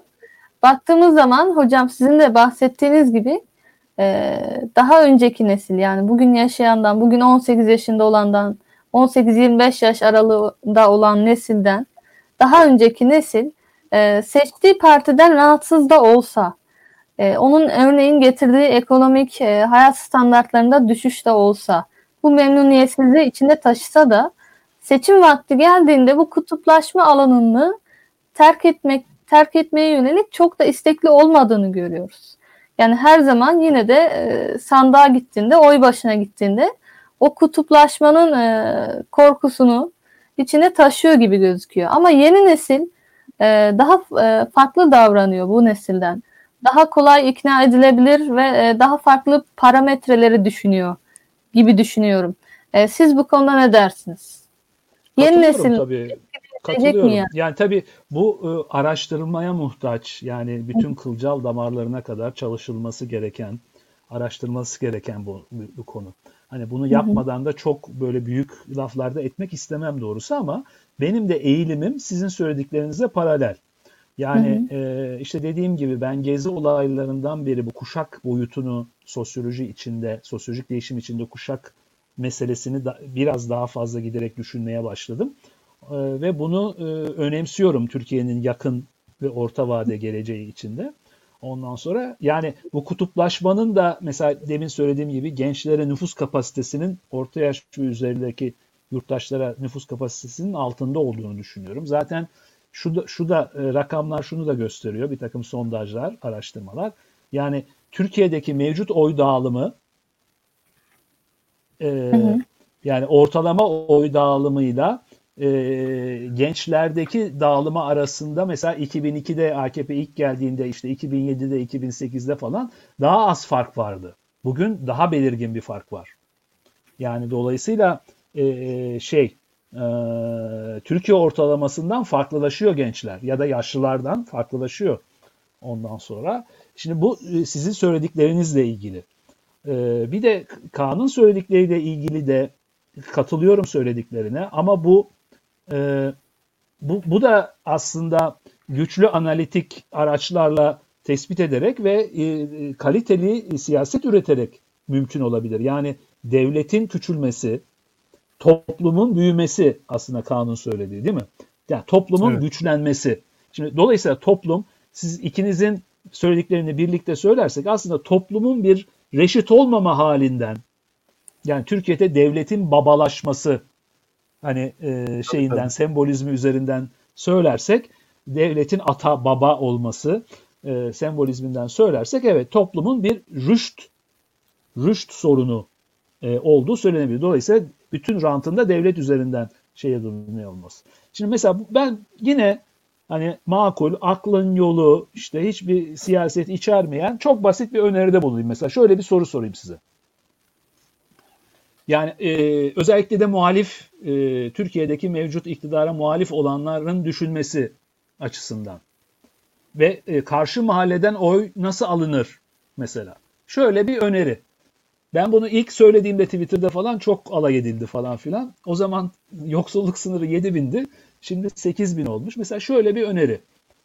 Türkiye Cumhuriyeti bütün e, nüfus numarası olan ne denir vatandaş numarasından bütün yurttaşlarına en azından aile bazında 8 bin liralık bir geliri garanti etsin. Hı hı. E, 7 bindi 8 bin çünkü enflasyon ve dövizin patlaması falan nedeniyle işte bu sürekli artıyor. Yoksulluk sınırı bakın bu. Hı hı. Türkiye'de açlık sınırı 3 bin küsur, asgari ücret 2 bin küsur. Türkiye'de 20, 24 milyon sigortalı var. Bunun 42 milyon asgari ücretle geliş, geçiniyor. Ve 7-8 milyon da işsiz var. Üstüne koyarsın 30 küsür milyonluk bir kitleden söz ediyoruz. Bunların hepsi oy veren çalışan olduğu için 18 yaş üstü. Hepsi oy veren. Anlatabiliyor muyum? Evet. Siz de, deyin bakalım. Deyin bakalım. Tabii bunun realize de edilmesi lazım. Benim söylediğim afaki. Bu bir günde olmaz. Bunu projelendirirsiniz. İşte biz iktidara geldiğimizde 4 bin dersiniz, 5 bin, 6 bin işte neyse. yani 10 yıl içinde falan diye programları tabii ekonomik şeyler veriler olmadan söylüyorum ben. Şimdi bunlar bu bakın siyaseten de üretilebilir anlamında söylüyorum. Anlatabiliyor muyum? Siz bütün ailelere 8 milyon 8 bin lira gelir garanti edin. Ondan sonra ondan sonra kültürel kutuplaşma, laik dindar kutuplaşması, anlatan e, statü gruplaşması veya yine Weber'den demin söyledi anmadı ama ben ekleyeyim ona. Ondan sonra e, şey e, işte karizmatik liderlik falan meseleleri ne kadar kalabilir? Şimdi yani siz bütün ailelere 8 bin lirayı garanti ettiğiniz sürece e, toplumun elde edeceği ekonomik ekonomi politik erginlik acaba Ayyüce'nin senin söylediklerine e, sandığa gidene kadar şüpheli sandığa son dakikada ama işte hı hı. onun yaşantılama oranını arttırır mı azaltır mı? Anlatabiliyor muyum? Yani, Şimdi, yani benim e, meseleyi ekon, yani ekonomi politiğe getirme ihtiyacı gereği derken kastettiğim bu. Yani Türkiye'de çok geniş kesimler kendi e, kişisel, ailesel survival'ları için, kendi yeniden üretimleri için e, gereken e, vizyon, donanım, işte sermaye, bunu geniş anlamda kullanıyorum. Sermaye derken e, kapital yani eğitimdir, kültürel sermayedir, ilişkidir, hepsini birlikte kullanıyorum. Sahip değil. Yani rüşt problemi derken kastım bu. O zaman e, işte iki söz önce e, Kaan'ın söylediği Weberyen e, analiz e, kaçınılmaz olarak Türkiye'de bir şey. Yani bir partiye yazılacaksın, bir tarikata yazılacaksın, bir şey, bir işte gruba ait olacaksın. Oradan e, emme basma tulumba üzerinden dağıtılan sudan siz de sen de e, şey edeceksin. Susuzluğunu gidereceksin. Anlatabiliyor hı hı. muyum? Şimdi dolayısıyla sivil toplum dediğimiz, sivilleşme dediğimiz, kamusallaşma dediğimiz aynı zamanda e, bireyin yani yurttaşın bu tür, bu tür ilişkilere çok ihtiyaç duymadan da daha geleneksel yöntemlerle tabii burada espri yapıyorum. Daha modern mi diyelim, daha ilkesel yöntemlerle mesela eğitimle, liyakat üzerinden e, iş sahibi olmayla anlatabiliyor muyum? Ondan sonra elde edeceği gelirle e, şeyin göreli olarak bağımsızlaşması, toplumun rüşt sahibi olması, bireyin e, rüşt sahibi olması. Anlatabiliyor muyum? Şimdi mesela evet. Türkiye'de e, e, klasik anlamda sınıfın, sınıfların mevcudiyetini de bu zaman, işte o zaman TÜSİAD müsiyat olmaz. O zaman CEO ile kapıcı, e, aynı şirketin CEO'suyla kapıcısı aynı partiye oy veremez. Veremez, hı hı. mümkün değil. Yani e, su, su yatağını bulur orada. Anlatabiliyor muyum? Şimdi dolayısıyla bu bu bu kültürel eksen ya dolayısıyla bu aynı zamanda yani şimdi buradan 99 tane yol türer. Ben bunları idealize etmek istemiyorum. Hani ben de sandık kurulduğunda bir oyun var, bir partiye oy veriyorum. Ama yani burada tek bir yolda yok. Asgari demokrasi diyorum ben. Bunun liberal demokrasisi olur dediğim gibi. Daha sosyalist demokrasisi olur, özgürlükçü demokrasisi olur. İşte ne bileyim e, radikal demokrasi olur, katılımcı demokrasi olur. Yani, yani literatür bunun şeyleriyle dolu. Yani illa şu olsun, bu olsun demiyorum ben. Anlatabiliyor muyum? Ama belli bir toplumsal reşitlik ve Kaan'ın söylediği gibi devletin daha dünya normlarındaki bir pozisyona çekilmesi. Evet. Anlatabiliyor muyum? Ondan sonra ve dolayısıyla e, bu işte e, kültürel mahalleler, e, hatta son zamanlarda ben paralel kamular demeye başladım. E, ondan sonra çünkü artık 80'lerden sonra bir kamu var yani Türkiye'de göz ardı edebileceğimiz. Mahalle demek çok e, köylüleştirmeyi de biraz e, içerdiği için ondan sonra yani bir çok geniş bir e, kamusal alan bu Kaan'a katılıyorum ben. E, ya oluşuyor her şeye rağmen oluşuyor. Anlatabiliyor muyum? Ama bunun daha daha belirgin hale gelmesi daha siyasette daha etkili. Şu anda var ama siyasete etkisi düşük. Etki evet. e, hegemonya oluşturma gücü düşük. Anlatabiliyor muyum? Evet. Ondan sonra bu oluştuğu zaman e, şey e, yani e, o zaman daha e, çeşitli bir şey görebiliriz. E, nasıl diyelim? çeşitli bir kamusallık görebiliriz. O işte asgari demokratik denge dediğim şey de her neyse e, bir şekilde oluşabilir. Ama yani bakın e, demokrasi de bir reşitlik nasıl diyeyim olgunluk rejimi. Tabii tabii tabii. Toplumun çok büyük gençlerin tabii yaşla ilgili bunu da bir hakaret olarak anlamasın dinleyiciler. Türkiye'de mecaz üzerinden konuşmak çok zor. Ama şair demiş değil mi? Şeyi anlamayan nesle e, yani, bir benzetme yapıyorsunuz 28 kişi küfür etmeye başlıyor Türkiye'de. Yani çoluk çocuk demiyorum ben halka. Yani bir e, e, şey siyasi özne olgunluğundan söz ediyorum ben. Anlatabiliyor muyum? Bunun için de insanların cüzdanlarının belli dolulukta olması gerek. Bu evet. kadar evet. yaygın fakirliğin, bu kadar yaygın yoksulluğun, bu kadar yaygın aleni açlığın. Hı hı. Bakın ne diyorum bakın burası öyle bir ülke ki burada asgari ücret 2800. Açlık sınırı 3000 küsur. Yani çalışanların %42'si asgari ücret aldığına göre. Başka bir şey söyleyeyim size. Ee, benim annem de dahil. Bir ülkede asgari ücret nedir? Adı asgari ücret değil mi? Hı hı. Türkiye'de milyonlarca emekli asgari ücretin altında maaş alıyor. Bu ilkesel olarak uygun mudur mesela? Yani bu bütün kültürel teolojik çatışmalarımız dışında bunu düşün, düşünüyor mu insanlar ya? Yani asgari ücretin altında bile maaş var. Bir ülkede asgari ücret ne demek? Onun altında maaş olmaz. Evet. E sen onu belirliyorsun. Zaten nüfusun yarısına o maaşı veriyorsun. Bir de emekli ettiğin bir sürü yaşlı insana onun altında yani asgari ücretin altında maaş veriyorsun. Sonra da bu ülkede açlık yok, fakirlik yok, bilmem ne bilmem ne. Anlatabiliyor muyum? Yani sen cüzdanlara parayı koyacaksın, ondan sonra demokrasiden söyleyeceksin. Ne demiş birisi? Açlara ahlak sorulmaz, açlara demokrasi de sorulmaz. Demokrasi Peki hocam, topların rejimidir. Topların rejimidir. Öyle ki As, asgari top asgari öyle toplum ki rejimidir. Demokrasi bile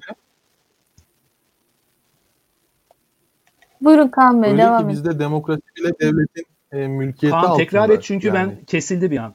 Tekrar et istersen. Kesildi öyle ki, ben duyamadım seni. Öyle ki bizde demokrasi bile devletin mülkiyeti hegemonyası altında.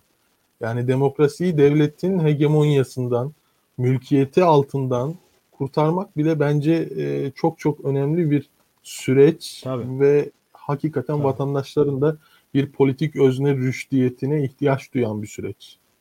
İşte alırsın hocam Apple telefonu alırsın, Samsung telefonu ithal edersin, aşıyı da alırsın yurt dışından. Modernleşme toplumuna batıdan alırsın, cumhuriyeti de alırsın, ulus devleti de alırsın. Bütün ideoloji alırsın, ideolojileri alırsın, bütün eğitim kurumlarını alırsın. Ee, kurumsal, yapısal hmm, şeyleri alırsın. Ama manevi şeyleri, ilkel şeyleri nasıl diyeyim kültürel şeyleri şöyle tam güzel söyleyemedim. Ama demokrasiyi alamazsın. Demokrasi bir kültürdür. Demokrasi Hı. bir içeriktir. For, sadece for, formlu olmaz. İşte bizim meclisimiz de var. Bizde seçim de var. Bizde anayasa da var. E, yetiyor mu demokrasi olmaya? Evet. Şimdi normalde bunlar demokrasi olmaya yetmesi lazım değil mi? Meclis var mı? Var. Seçim var mı? Var. Sandık var. Ondan sonra anayasa da var. E, kanunlar da var. Bilmiyorum işte yönetmen daha ne varsa yani belediye de var. İşte ne bileyim bir sürü yani şekil olarak bakarsak bir sürü şey var ama demokrasi yok. Hı hı.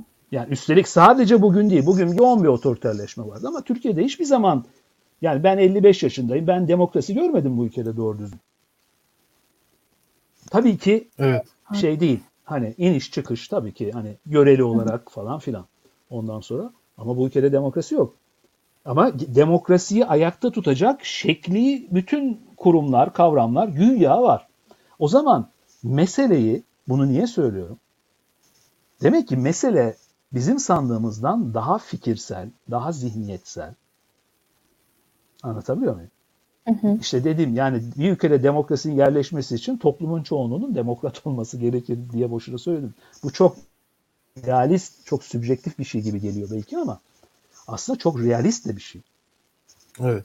Yani demokrasiyi e, çok idealiz tam tersi bir şekilde tersini yaptığımız zaman demokrasiyi çok idealize etmiş oluyoruz. Anlatabiliyor muyum? Çünkü yani işte o e, tohumu alıyorsun, bu, bu top şey yapıyorsun, orada çok iyi veriyor, öteki toprakta daha az veriyor. Hı hı.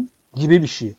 Şimdi dolayısıyla o, o kültürü yani dolayısıyla e, demokrasi çünkü sınıflarla, gruplarla, zümrelerle, bireylerle, yurttaşlarla olacak bir şey. Hı hı. Yani devletin hediye ettiği bir şey değil. Demokrasi verilmez, demokrasi alınır. Anlatabiliyor muyum? Ondan sonra dolayısıyla o onu e, Türkiye'nin sosyal e, aktörlerinin e, şey olması gerekir. Daha fazla sahne alması gerekir. E, kanun dediğiyle birleştirirsek. Yani devlet devletten daha fazla rol çalması gerekir toplumun. Geniş anlamda evet. toplumun. Ben bir şey ekleyebilir miyim hocam? Estağfurullah Ee, tabii ki. Bu e, Boğaziçi rektör, kayyum rektör meselesinde de Hmm. e, aslında devletle toplum arasındaki o orantısız devlet lehine, toplum aleyhine ilişkinin de e, kırılması noktasında bir çaba görüyoruz. Yani Boğaziçi'nde okuyan öğrencilerden akademisyenlere kadar burada e, aslında ne e, bizim ülkemizdeki sağ refleksin açıklayabileceği kültürel gerilimle ne de sol Marksist ekolün açıklayabileceği sınıfsal gerilimle çok da izah edilemeyecek bir şey var. Yani burada Tabii. öğrenciler haktan, hukuktan, liyakatsizlikten ve kuralsızlıktan yana e, karşısında ve kuraldan, liyakatten, şeffaflıktan yana yapısal bir tutum aldılar.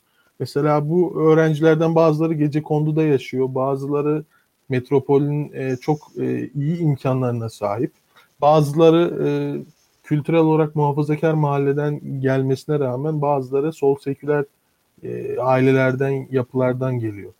Fakat ortada aynı talebin dillendirildiği ve bu talebin devlete karşı toplumun, sivil toplumun hayatın doğrudan içinden bir hak arayışını da e, güçlendirecek ve onun işaretlerini de bize verecek bir çıkış geldi.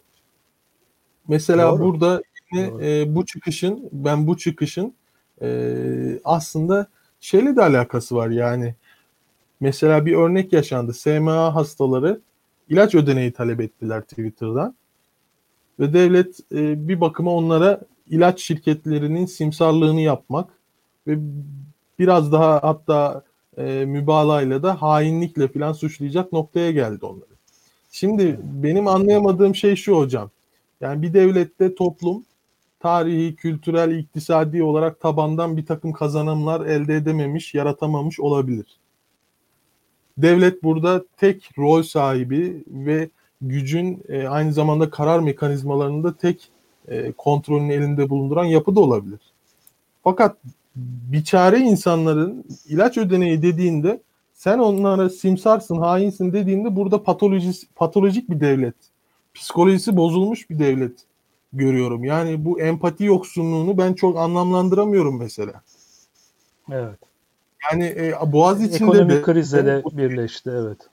Evet, Boğaz içinde Buyurun, de bu ben- SMA meselesinde de aslında elitizm yoluyla veya işte bir e, elit gerçek millet ayrımına dayanarak bir, bir postrat algıyla meseleyi kültürel gerilime, kültürel gerilimin e, üreteceği kimlik çatışmalarına sürüklemek isteme çabaları aslında bizi tuzağa da düşüren bir algı.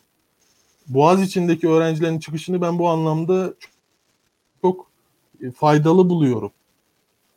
Bu kültürel gerilime, bu kimlik çatışmasına elitizm yoluyla ulaşılmak istenen bu gerilime prim vermeden her taraf için, herkes için bir talep dile getirdiler ve bu talebinde aslında kamusal mutabakata varılmak için önemli bir örnek niteliği de taşıdığını düşünüyorum. Haklısın. E, o iki iki örnek Bilmem çok çok iyi oldu aslında. E, yok yüzde yüze yakın katılıyorum söylediklerine. E, şöyle ki yani e, bir saattir konuştuklarımızı da üzerinden şey edebileceğimiz iki örnek bu aslında. Çok iyi oldu. Hı hı. Yani mesela şöyle diyeyim. Ben de, de birkaç kere söyledim ki etrafından dolaştım ki en azından yani bu kutuplaşma söylemi Türkiye'de çok güçlü bir realite. Ama bunun e, göreli olarak e, gençlere nüfuz etme kapasitesi yaşlılardan veya Türkiye ortalamasından daha düşük. Bak senin söyle yaptığın yorum tam aslında bunu kanıtlayan bir şey. Şimdi Boğaz içinde AKP seçmeni yok mu? Boğaz içinde işte ne diyeyim İslamcı, e, muhafazakar, dindar ailelerden gelen çocuk yok mu? Ama burada başka bir başka bir şeyden söz ediyoruz değil mi? Sen söz ettin daha doğrusu. Başka bir şeyden söz ediyorsun burada. Burada yani gençler daha farklı bir e, kriter üzerinden şey ediyorlar. Yani bu Türkiye'nin ana kutuplaşma ekseninin içinde kalmadan e, evet, bir etos, evet. bir tutum, bir tutum geliştiriyorlar. Şimdi bu, bu, bu önemli. Ben bunun e, e, Türkiye'de hem iktidar sahiplerinin hem de ona muhalefet eden ama çok negatif işte böyle olumsuz, nihilist, artık öldük, bittikçi e, e, muhalif zihniyetin de sandığından çok daha e, şey olduğunu, karşılığı olduğunu düşünüyorum ben. Olabileceğini düşünüyorum. Şimdi dolayısıyla evet. yani bu, bu bu da çok önemli bir sorun Türkiye'de. Yani senin söylediğinde yoktu ama ağzımdan çıktığı için birkaç cümleyle e, güçlendireyim bunu. Yani nedir kardeşim bu şey öldük bittik falan filan. Nedir yani bu? Nedir bu ya? Yani e, ya dünya kriz dolu. Dünyada dünya savaşları olmuş. Dünyada e, atom bombaları patlamış. İnsanlar neler yaşamış. Yani e, anlatabiliyor muyum? Yani bu nedir? Yani bu, bu da bir bakın bu da bir ergenlik. Yok evladım diyor anne baba bisiklet alacak paramız yok. Alacaksın abi. Alacaksın alacaksın bana ne bana ne. Bu böyle bir böyle bir şey olabilir mi ya? Sen de aktörsün kardeşim. Ya işte Gramsci'nin adını andık. Adam söylemiş. Gramsci'nin yaşadığı evet. dünya. Bunu hapishanede yazıyor adam. Savcı demiş ki yani bunu atın işte atalım içeri bu, bu, bu kafanın düşünmesini bir 20 yıl durdurmamız lazım. Yoksa memleket elden gidiyor falan işte. Klasik Mussolini dönemi. Ölene kadar hapiste adam. Adam evet. ne diyor? Hapishaneden diyor bunu. E, aklın kötümserliği, iradenin iyimserliği. Bu kadar basit. Benim hayatımda duyduğum en güzel formül. Anlatabiliyor muyum? Yani bırakın Türkiye'yi, dünyaya bakın. Girin Twitter'a şöyle bir yarım saat bakın. Aklı başında bir insanın dünyanın bugünkü halinden memnun olması mümkün müdür? Akli açıdan. Hı hı. Her yerde sorun var. Ama ama aynı zamanda dünyayı daha iyi bir hale getirecek de irade sahibi insanlardır kardeşim bu kadar. İki kere iki dört. Evet. Bu kadar da pesimist, bu kadar da ay öf falan filan yani bu sosyal medyada bunu pompalayan bir rolde oynuyor. Kardeşim yani o evet. bu kadar şikayet yani bu şikayet etme kültürünü objektif ve üretken ama siyasi ama kültürel ama entelektüel ama işte neyse alanın sen hangi alanda çalışıyorsan iş üretiyorsan o alanlarda e, verimli bir hale dönüştürmek lazım. Yani sivilleşme sadece merkezine de geçirilirse olmaz. Toplum yeterince üretirse zaten devlet buna göre pozisyon alır. Devlet çok büyük bir akıldır yani. Türkiye'de devlet kaç kere şey değiştirdi, beden ruh değiştirdi. Şimdi girmeyelim oralara. Ona da uyar devlet. Anlatabiliyor muyum? Devlet her şeye uyar. Devlet bir tür boşluktur ya. Anlatabiliyor muyum? Devlet arazi uyar yani. Her şeye uyar. Şimdi e, SMA hastalarıyla ilgili söylediklerine de kesinlikle çok katılıyorum. Burada bize başka bir örnek örnekleme imkanı veriyor. Şimdi dedim ki Türkiye'de siyaset merkezin ele geçirilmesi olarak algılanıyor. Rakibimi indireceğim, onun koltuğuna ben oturacağım. Ondan sonra da ben yandaşlarıma sağlayacağım, onun yandaşlarını atacağım değil mi? Türkiye'de böyle. Her evet. dönem kendi zenginlerini yaratıyor falan filan değil mi? Her siyasi liderin etrafında bir zenginler grubu oluşuyor falan filan. Bunu ilk kez görmüyoruz. Hı hı. Yani 10 yıllardır ben şahsen görüyorum. Öncesinde başkaları anlatsın. Şimdi peki Kaan'cığım şöyle sorayım sana. Bu, bu bir sorun evet. Benim de bir e, kuzenimin kızı şu anda Amerika'da. Onların şeyi tamamlandı. Sağ olsun vatandaşların desteğiyle şu anda gereken tedaviyi almakla meşgul. Ondan sonra ben Mercan'ın akrabasıyım. Yani bu sosyal medyada da çok döndü. Mercan isimli bebeğin akrabasıyım. Ondan Evet. sonra ama bu tabii bu tek başına kurtuluşlar yok. Peki yani devlet söylediğin yani hepsine yüzde doksan katılırım ben de yani.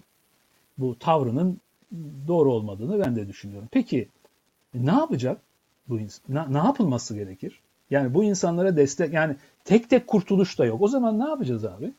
Sivil bir yapılanma kamuda devletten bağımsız sivil bir yapılanma bir vakıf, bir işte sivil toplum örgütü, bir dernek, e, vatandaşlar buraya düzenli bir e, gelir aktarımı yapacaklar. Burada fonlar oluşacak.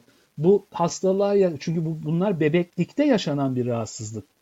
E, yoğunlukla da akraba evliliğinden kaynaklanan e, arazlarla ve 2 iki yaş öncesi çözülmesi gereken bir sorun. Tabii tabii. Anlatabiliyor muyum? Yani çok erken yaşlarda olan bir şey.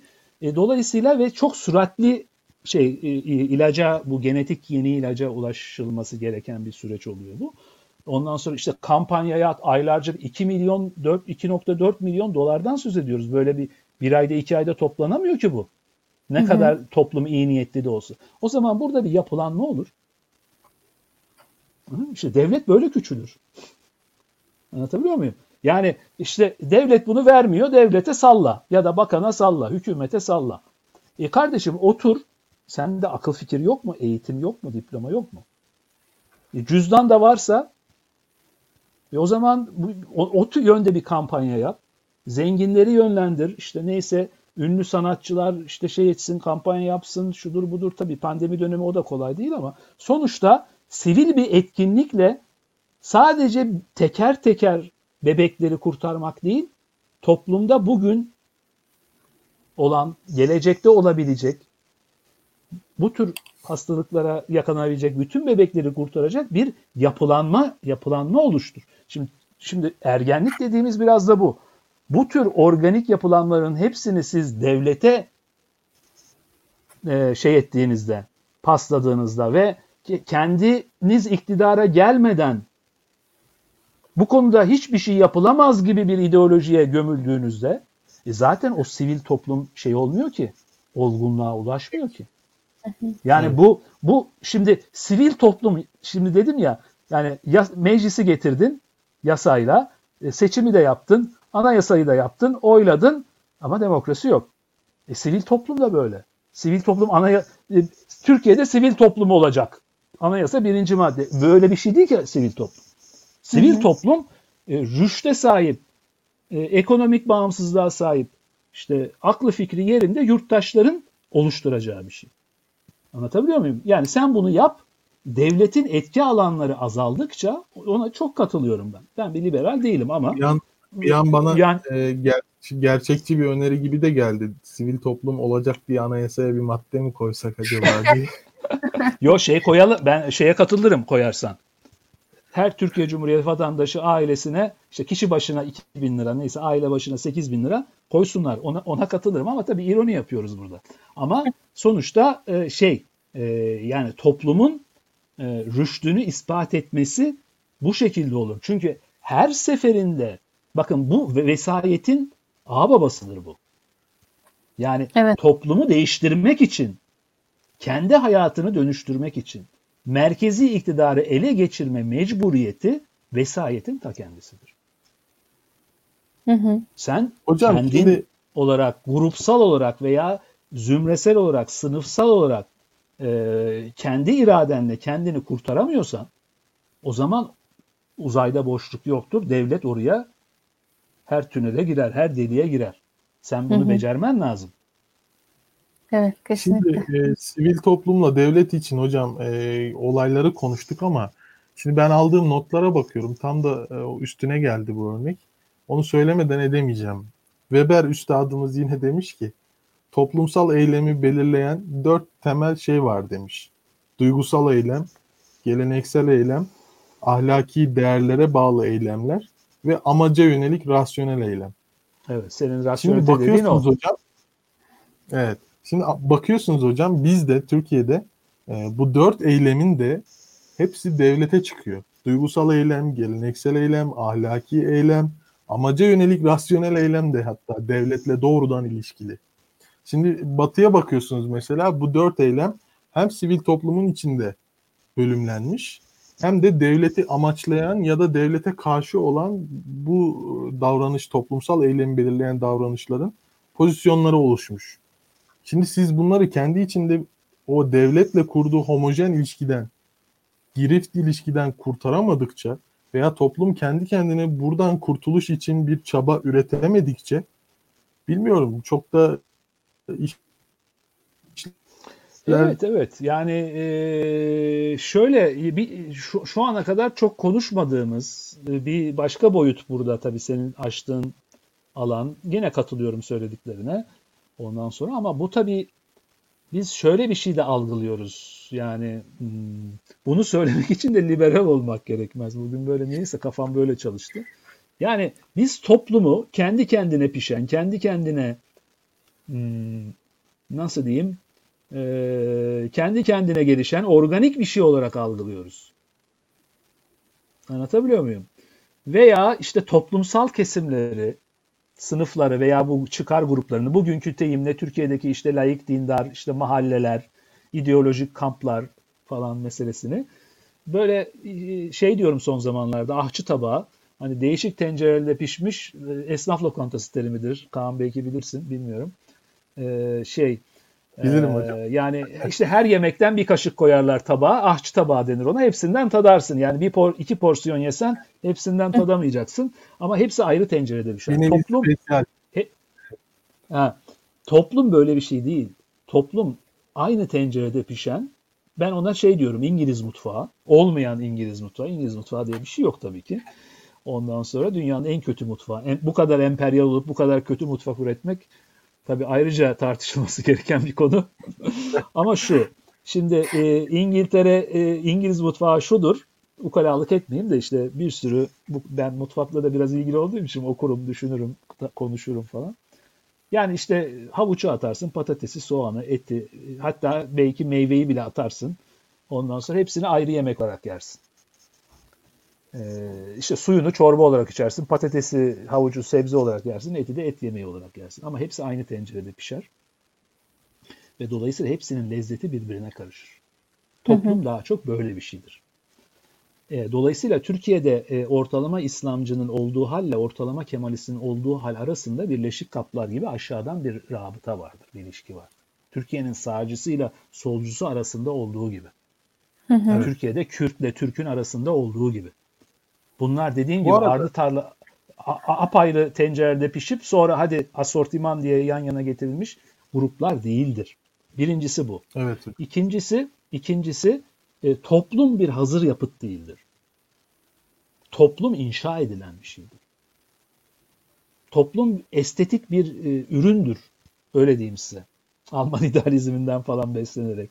Yani ondan sonra yani şu ee, kardeşim sen 1700'den beri bu çocuklara ne öğrettin okulda? Ne eğitim verdin? Hangi kalitede eğitim verdin de sen şimdi toplumu suçluyorsun? Anladın mı? Evet. İşte dedim meslek eğitimi, profesyonel eğitim ondan sonra ama yani şimdi sıcak konulara girmeyeyim. Söyleyecek çok söz var da yani bu, bu öyle bir alan ki hakaret etmeden konuşamazsınız maalesef. Hı. Yani şey İmam söylüyorum. Hatipler. Türk Türk yok yok. E, kesinlikle değil. Her türlü mektep ya. Bakın Türkiye'de ben şöyle diyeyim size en kibarcasını. Türkiye'nin en önemli sorunu ortalama yurttaş kalitesi, ortalama insan kalitesi sorunudur. Evet. Ve bunun e, İmam Hatip, seküler mektep, işte İslamcı, solcu falan değil. Tabii nüanslarda derecelendirme farkını tartışabiliriz. Dozaj tartışması yapabiliriz. Esas tartışması değil. Evet. Türkiye'nin esas sorun, Türkiye'nin 7500 dolar olmasının nedeni İsveç'in onda biri. Onda biri ya şaka değil onda biri. O da büyük çoğunlukla belli küçük bir cümlenin Ondan elinde. sonra e, şey e, evet yani onu sayarsan işte işsizleri ve e, asgari ücret altı kazananları falan düşünürsen ondan sonra Türkiye'nin bir işte senin e, o terimi kullandın Türkiye'de bir katma değer sorunu var. Hı hı. Hem maddi hem manevi olarak. Hem ekonomik olarak hem kültürel olarak. Bakın Evet. Tanpınar diyor Türkiye'nin en önemli meselesi ihtisal sorunudur diyor. Üretim yani. Nicelik olarak üretim, üretimin sayısı, çokluğu ve üretilenin de kalitesi. Hı hı. Anlatabiliyor muyum? Yani şimdi Evet. şöyle diyeyim Evet. size. Ee, bir kilo portakal kaç lira? 10 lira diyelim. Hı hı. Bir kilo Apple kaç para? Bir Apple 10 200 bin lira. gramdan 200'e 200'den 4 Apple 4 telefon 1 kilo desen bir telefon 10 bin lira bir kilosu 40 bin lira. Hı hı. Şimdi sen kilosu 10 liralık ürün satıyorsun. Adam sana kilosu 40 bin liralık ürün satıyor. Anlatabiliyor muyum? Mesele budur. Evet. Esas mesele budur. Yani Türkiye'nin çözmesi gereken mesele budur. Hı hı. Anlatabiliyor muyum? Ondan sonra bu şeyler falan da yani açıkçası sağ spekülasyonlar işte sermaye biriktireceksin de bilmem ne de falan bunlar 19. yüzyıl kapitalizmi söylemleri affedersiniz. Yani Wi-Fi çağındayız. Ee, bugün gençler e, startup üzerinden işte neyse o yani e, işte aplikasyon üretimi bir ne oralardan açıl, açılacaklar dünyaya. Değil mi? Sanayi yatırımı falan Evet, filan. evet. Yani e, bunlar e, bir, bir 3-5 kuşak öncesinin şeyleri. Dolayısıyla e, üre- üretim üretimin üretim dediğimizin, katma değer dediğimizin çok büyük bölümü de eski deyimle manevi, yeni deyimle fikri fikri üretimdir. Anlatabiliyor muyum? Yani katma katma değerin fikri olanının değeri yüksek. Çünkü Apple nedir bunun içindeki teneke oranı, cam oranı, yani mekanik aksam nedir? Bunu 10 bin lira kılan, bunun 9500 lirası fikirdir. Evet. Bunu sadece madde olarak alsan, içinde fikir olmayan madde olarak alsan bu, bu 100 lira etmez. Hı hı. Anlatabiliyor muyum? O fikir. Evet. Ama patent olarak, ama marka olarak, ama felsefe kitabı olarak, ama müzik eseri olarak, ama şiir olarak. Anlatabiliyor muyum? Ham- Roman, öykü olarak fark etmez. Fikir üreteceksin. Ve dünyaya katkı yapacaksın ya. Yani dünyaya katkı yapacaksın.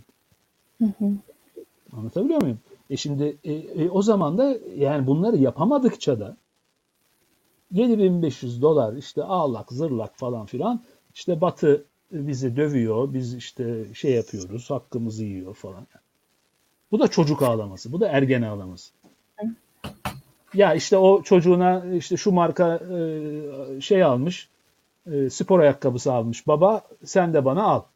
Evladım bende yok. Benim cüzdanımda o para yok. Bana ne bana ne al. İşte böyle olmaz ki.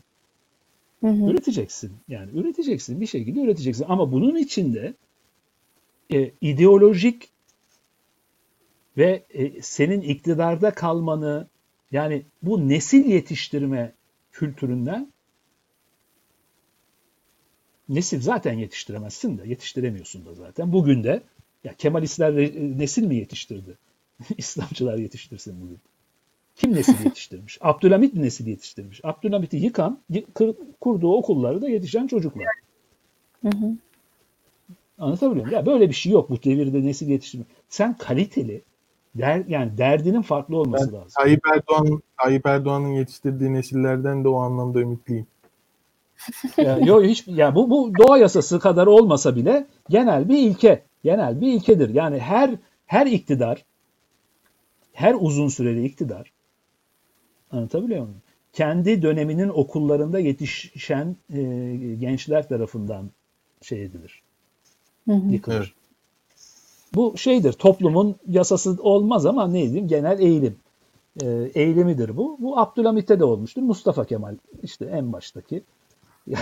Ondan sonra veya işte e, bütün Cumhuriyeti kuran ekip veya e, daha öncesinden başlayan. Jön Türk nedir? Jön Türk İttihat Terakki değil mi? İşte bu, bu, bu mekteplerden yetişen daha iyi eğitimli çocuklar. Anlatabiliyor muyum? Ondan sonra e, şimdi dolayısıyla e, bu her her iktidarında e, baş, başındadır. Dolayısıyla biz nesil yetiştirmek yani bizim gibi düşünen yani bir başka rahmetli siyasetçinin söylediği gibi kendine arka bahçe eğitimi, kültürü kültürel kamusallığı kendi arka bahçesi gibi düşünmek yerine bir toplum mefhumuyla düşünmek. Yani ben iktidarda olmayayım kardeşim ama toplum daha kaliteli olsun. Hı hı. Anlatıyor muyum? Gerekirse ben iktidarda olmayayım ama toplum daha kaliteli olsun. Bu evladının, torununun daha kaliteli olmasını da öngörmektir çünkü.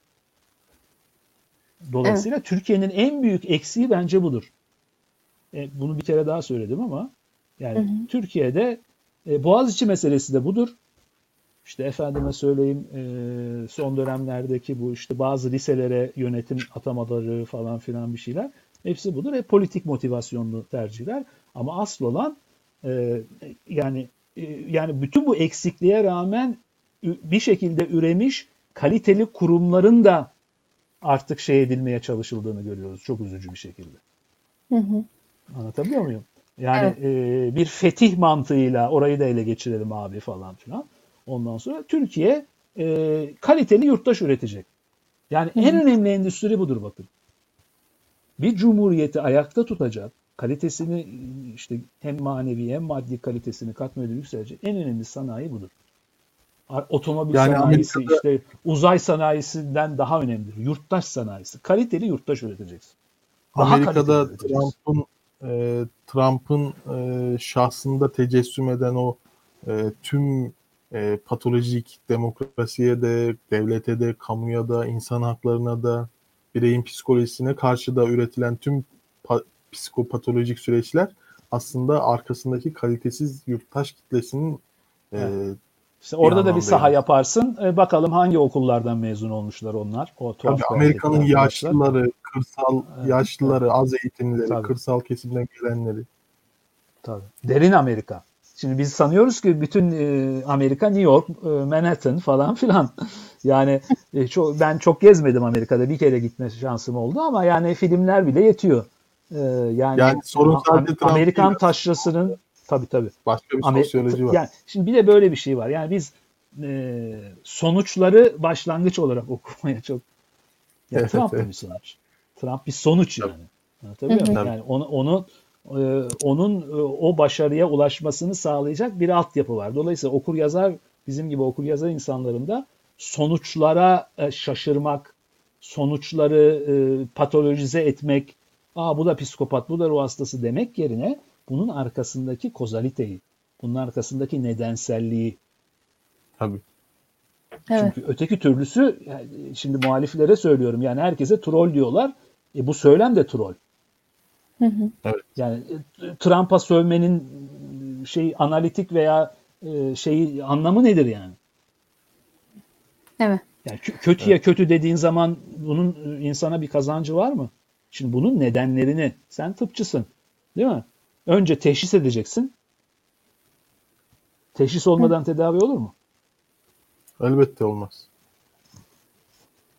Ee, biraz da e, şöyle düşünüyorum, e, gazetecilerimizin, yazarlarımızın bu Amerika olayından sonra dillendirdikleri kurumsallık, hukukun üstünlüğü meselelerini Türkiye için de bol bol dillendirmeleri gerektiğini ve cesaretle konuşmaları gerektiğini düşünüyorum farkındalık yaratmak için. Tabii. tabii. Ee, yani popülizm, ayrı... popülizm işte ortak bir kavram mesela. Kaan söyledi otoriteryanizm, popülist otoriter, otoriter popülizm işte ben de saydım. Bunu dünyanın bütün ülkelerini, birçok ülkesini kesen bir şey bu. Bir yeni e, süreç. Hı hı. Türkiye'de Türkiye'deki e, süreçte bunun bir parçası. E, dolayısıyla hem kendi ülkenizi analiz edeceksiniz, şey edeceksiniz hem de bunun dünya ile bağlantısını, genel atmosferini e, de şey edeceksiniz. Yani şimdi bütün bu pop, popülizmlerin belki ortak noktası nedir? dünyada çok geniş kesimlerde bir yoksunluk, bir mağdurluk değil mi? Bilmiyorum ki terimler doğru olmayabilir, daha iyisi bulunabilir. Ondan sonra hissi var. Evet. Bakın popülizmin evet. arkasında böyle bir hissiyat var. Yani bu bunu tabii, da göz ardı edemezsiniz. Anlatabiliyor muyum? Yani sonuçta bu adama 70 küsür milyon oy verdi. Geçen seçimde 50 küsür milyon insan oy verdi. Katılım arttı çok fazla tabii. Ondan sonra e, şimdi dolayısıyla ya bu e, hani tamam bugünlük e, 4 yıllığına gitti falan ama 73 milyon insan hala Amerika'da yaşıyor, yaşamaya devam edecek. o basanlar, işte o oy verenler, işte o tuhaf kıyafetli Tabii. insanlar falan. Bunlar uzaya e, ışınlanmayacak e, Biden gelince. Hı hı. Anlatabiliyor muyum? Yani her ülke için geçerli bu. E şimdi dolayısıyla yani bu bu geniş idrakla e, düşünmemiz lazım. Dolayısıyla bu bakın bu bu da işte belki dünya çapında da ekonopolitik dengenin uzun süre neoliberal dalgalarla göz ardı edilmesi Tabii tabii tabii. Değil mi? Yani uzun süre göz ardı edilmesi. Şimdi uzun süre bir welfare state dönemi yaşandı. Bir orta sınıflar oluştu batıda ama son 20-30 yılda o konuda bir e, aksi yönde bir hareket var. E bunlar yani eğitime, nitelikli eğitime erişemiyorlar. Nitelikli sağlık sağlığa erişemiyorlar. Ondan sonra e, Amerikan taşrasına o traklara falan gömülmüşler. E ne bekliyorsun abi bu yurttaştan sen? Evet. Yani herkes New York Manhattan'da siyah kıyafetle mi dolaşıyor Amerika'da? Hı hı. Herkes Yale mezunu mu? Evet hocam. Evet çok teşekkür ediyoruz Besim Bey. Ben programımıza teşekkür ederim. Güzel bir şey oldu. Ee, Sağ olun. Çok iki sağ olun. saate yaklaştık. Ee, programımızın da sonuna Oo, geldik. Ben saate bakmamışım. Çenem de düştü. Yok estağfurullah hocam. Çok memnun ettiniz bizi. Davetimizi kabul ettiğiniz için. Ben Tekrardan teşekkür ediyorum. İkinize de sağlık, afiyet. Ee, Çok teşekkürler. sağ olun. Ee, gelecek hafta yeni bir programımızda görüşmek dileğiyle diyorum. Kendinize iyi bakın. İyi geceler. İyi akşamlar.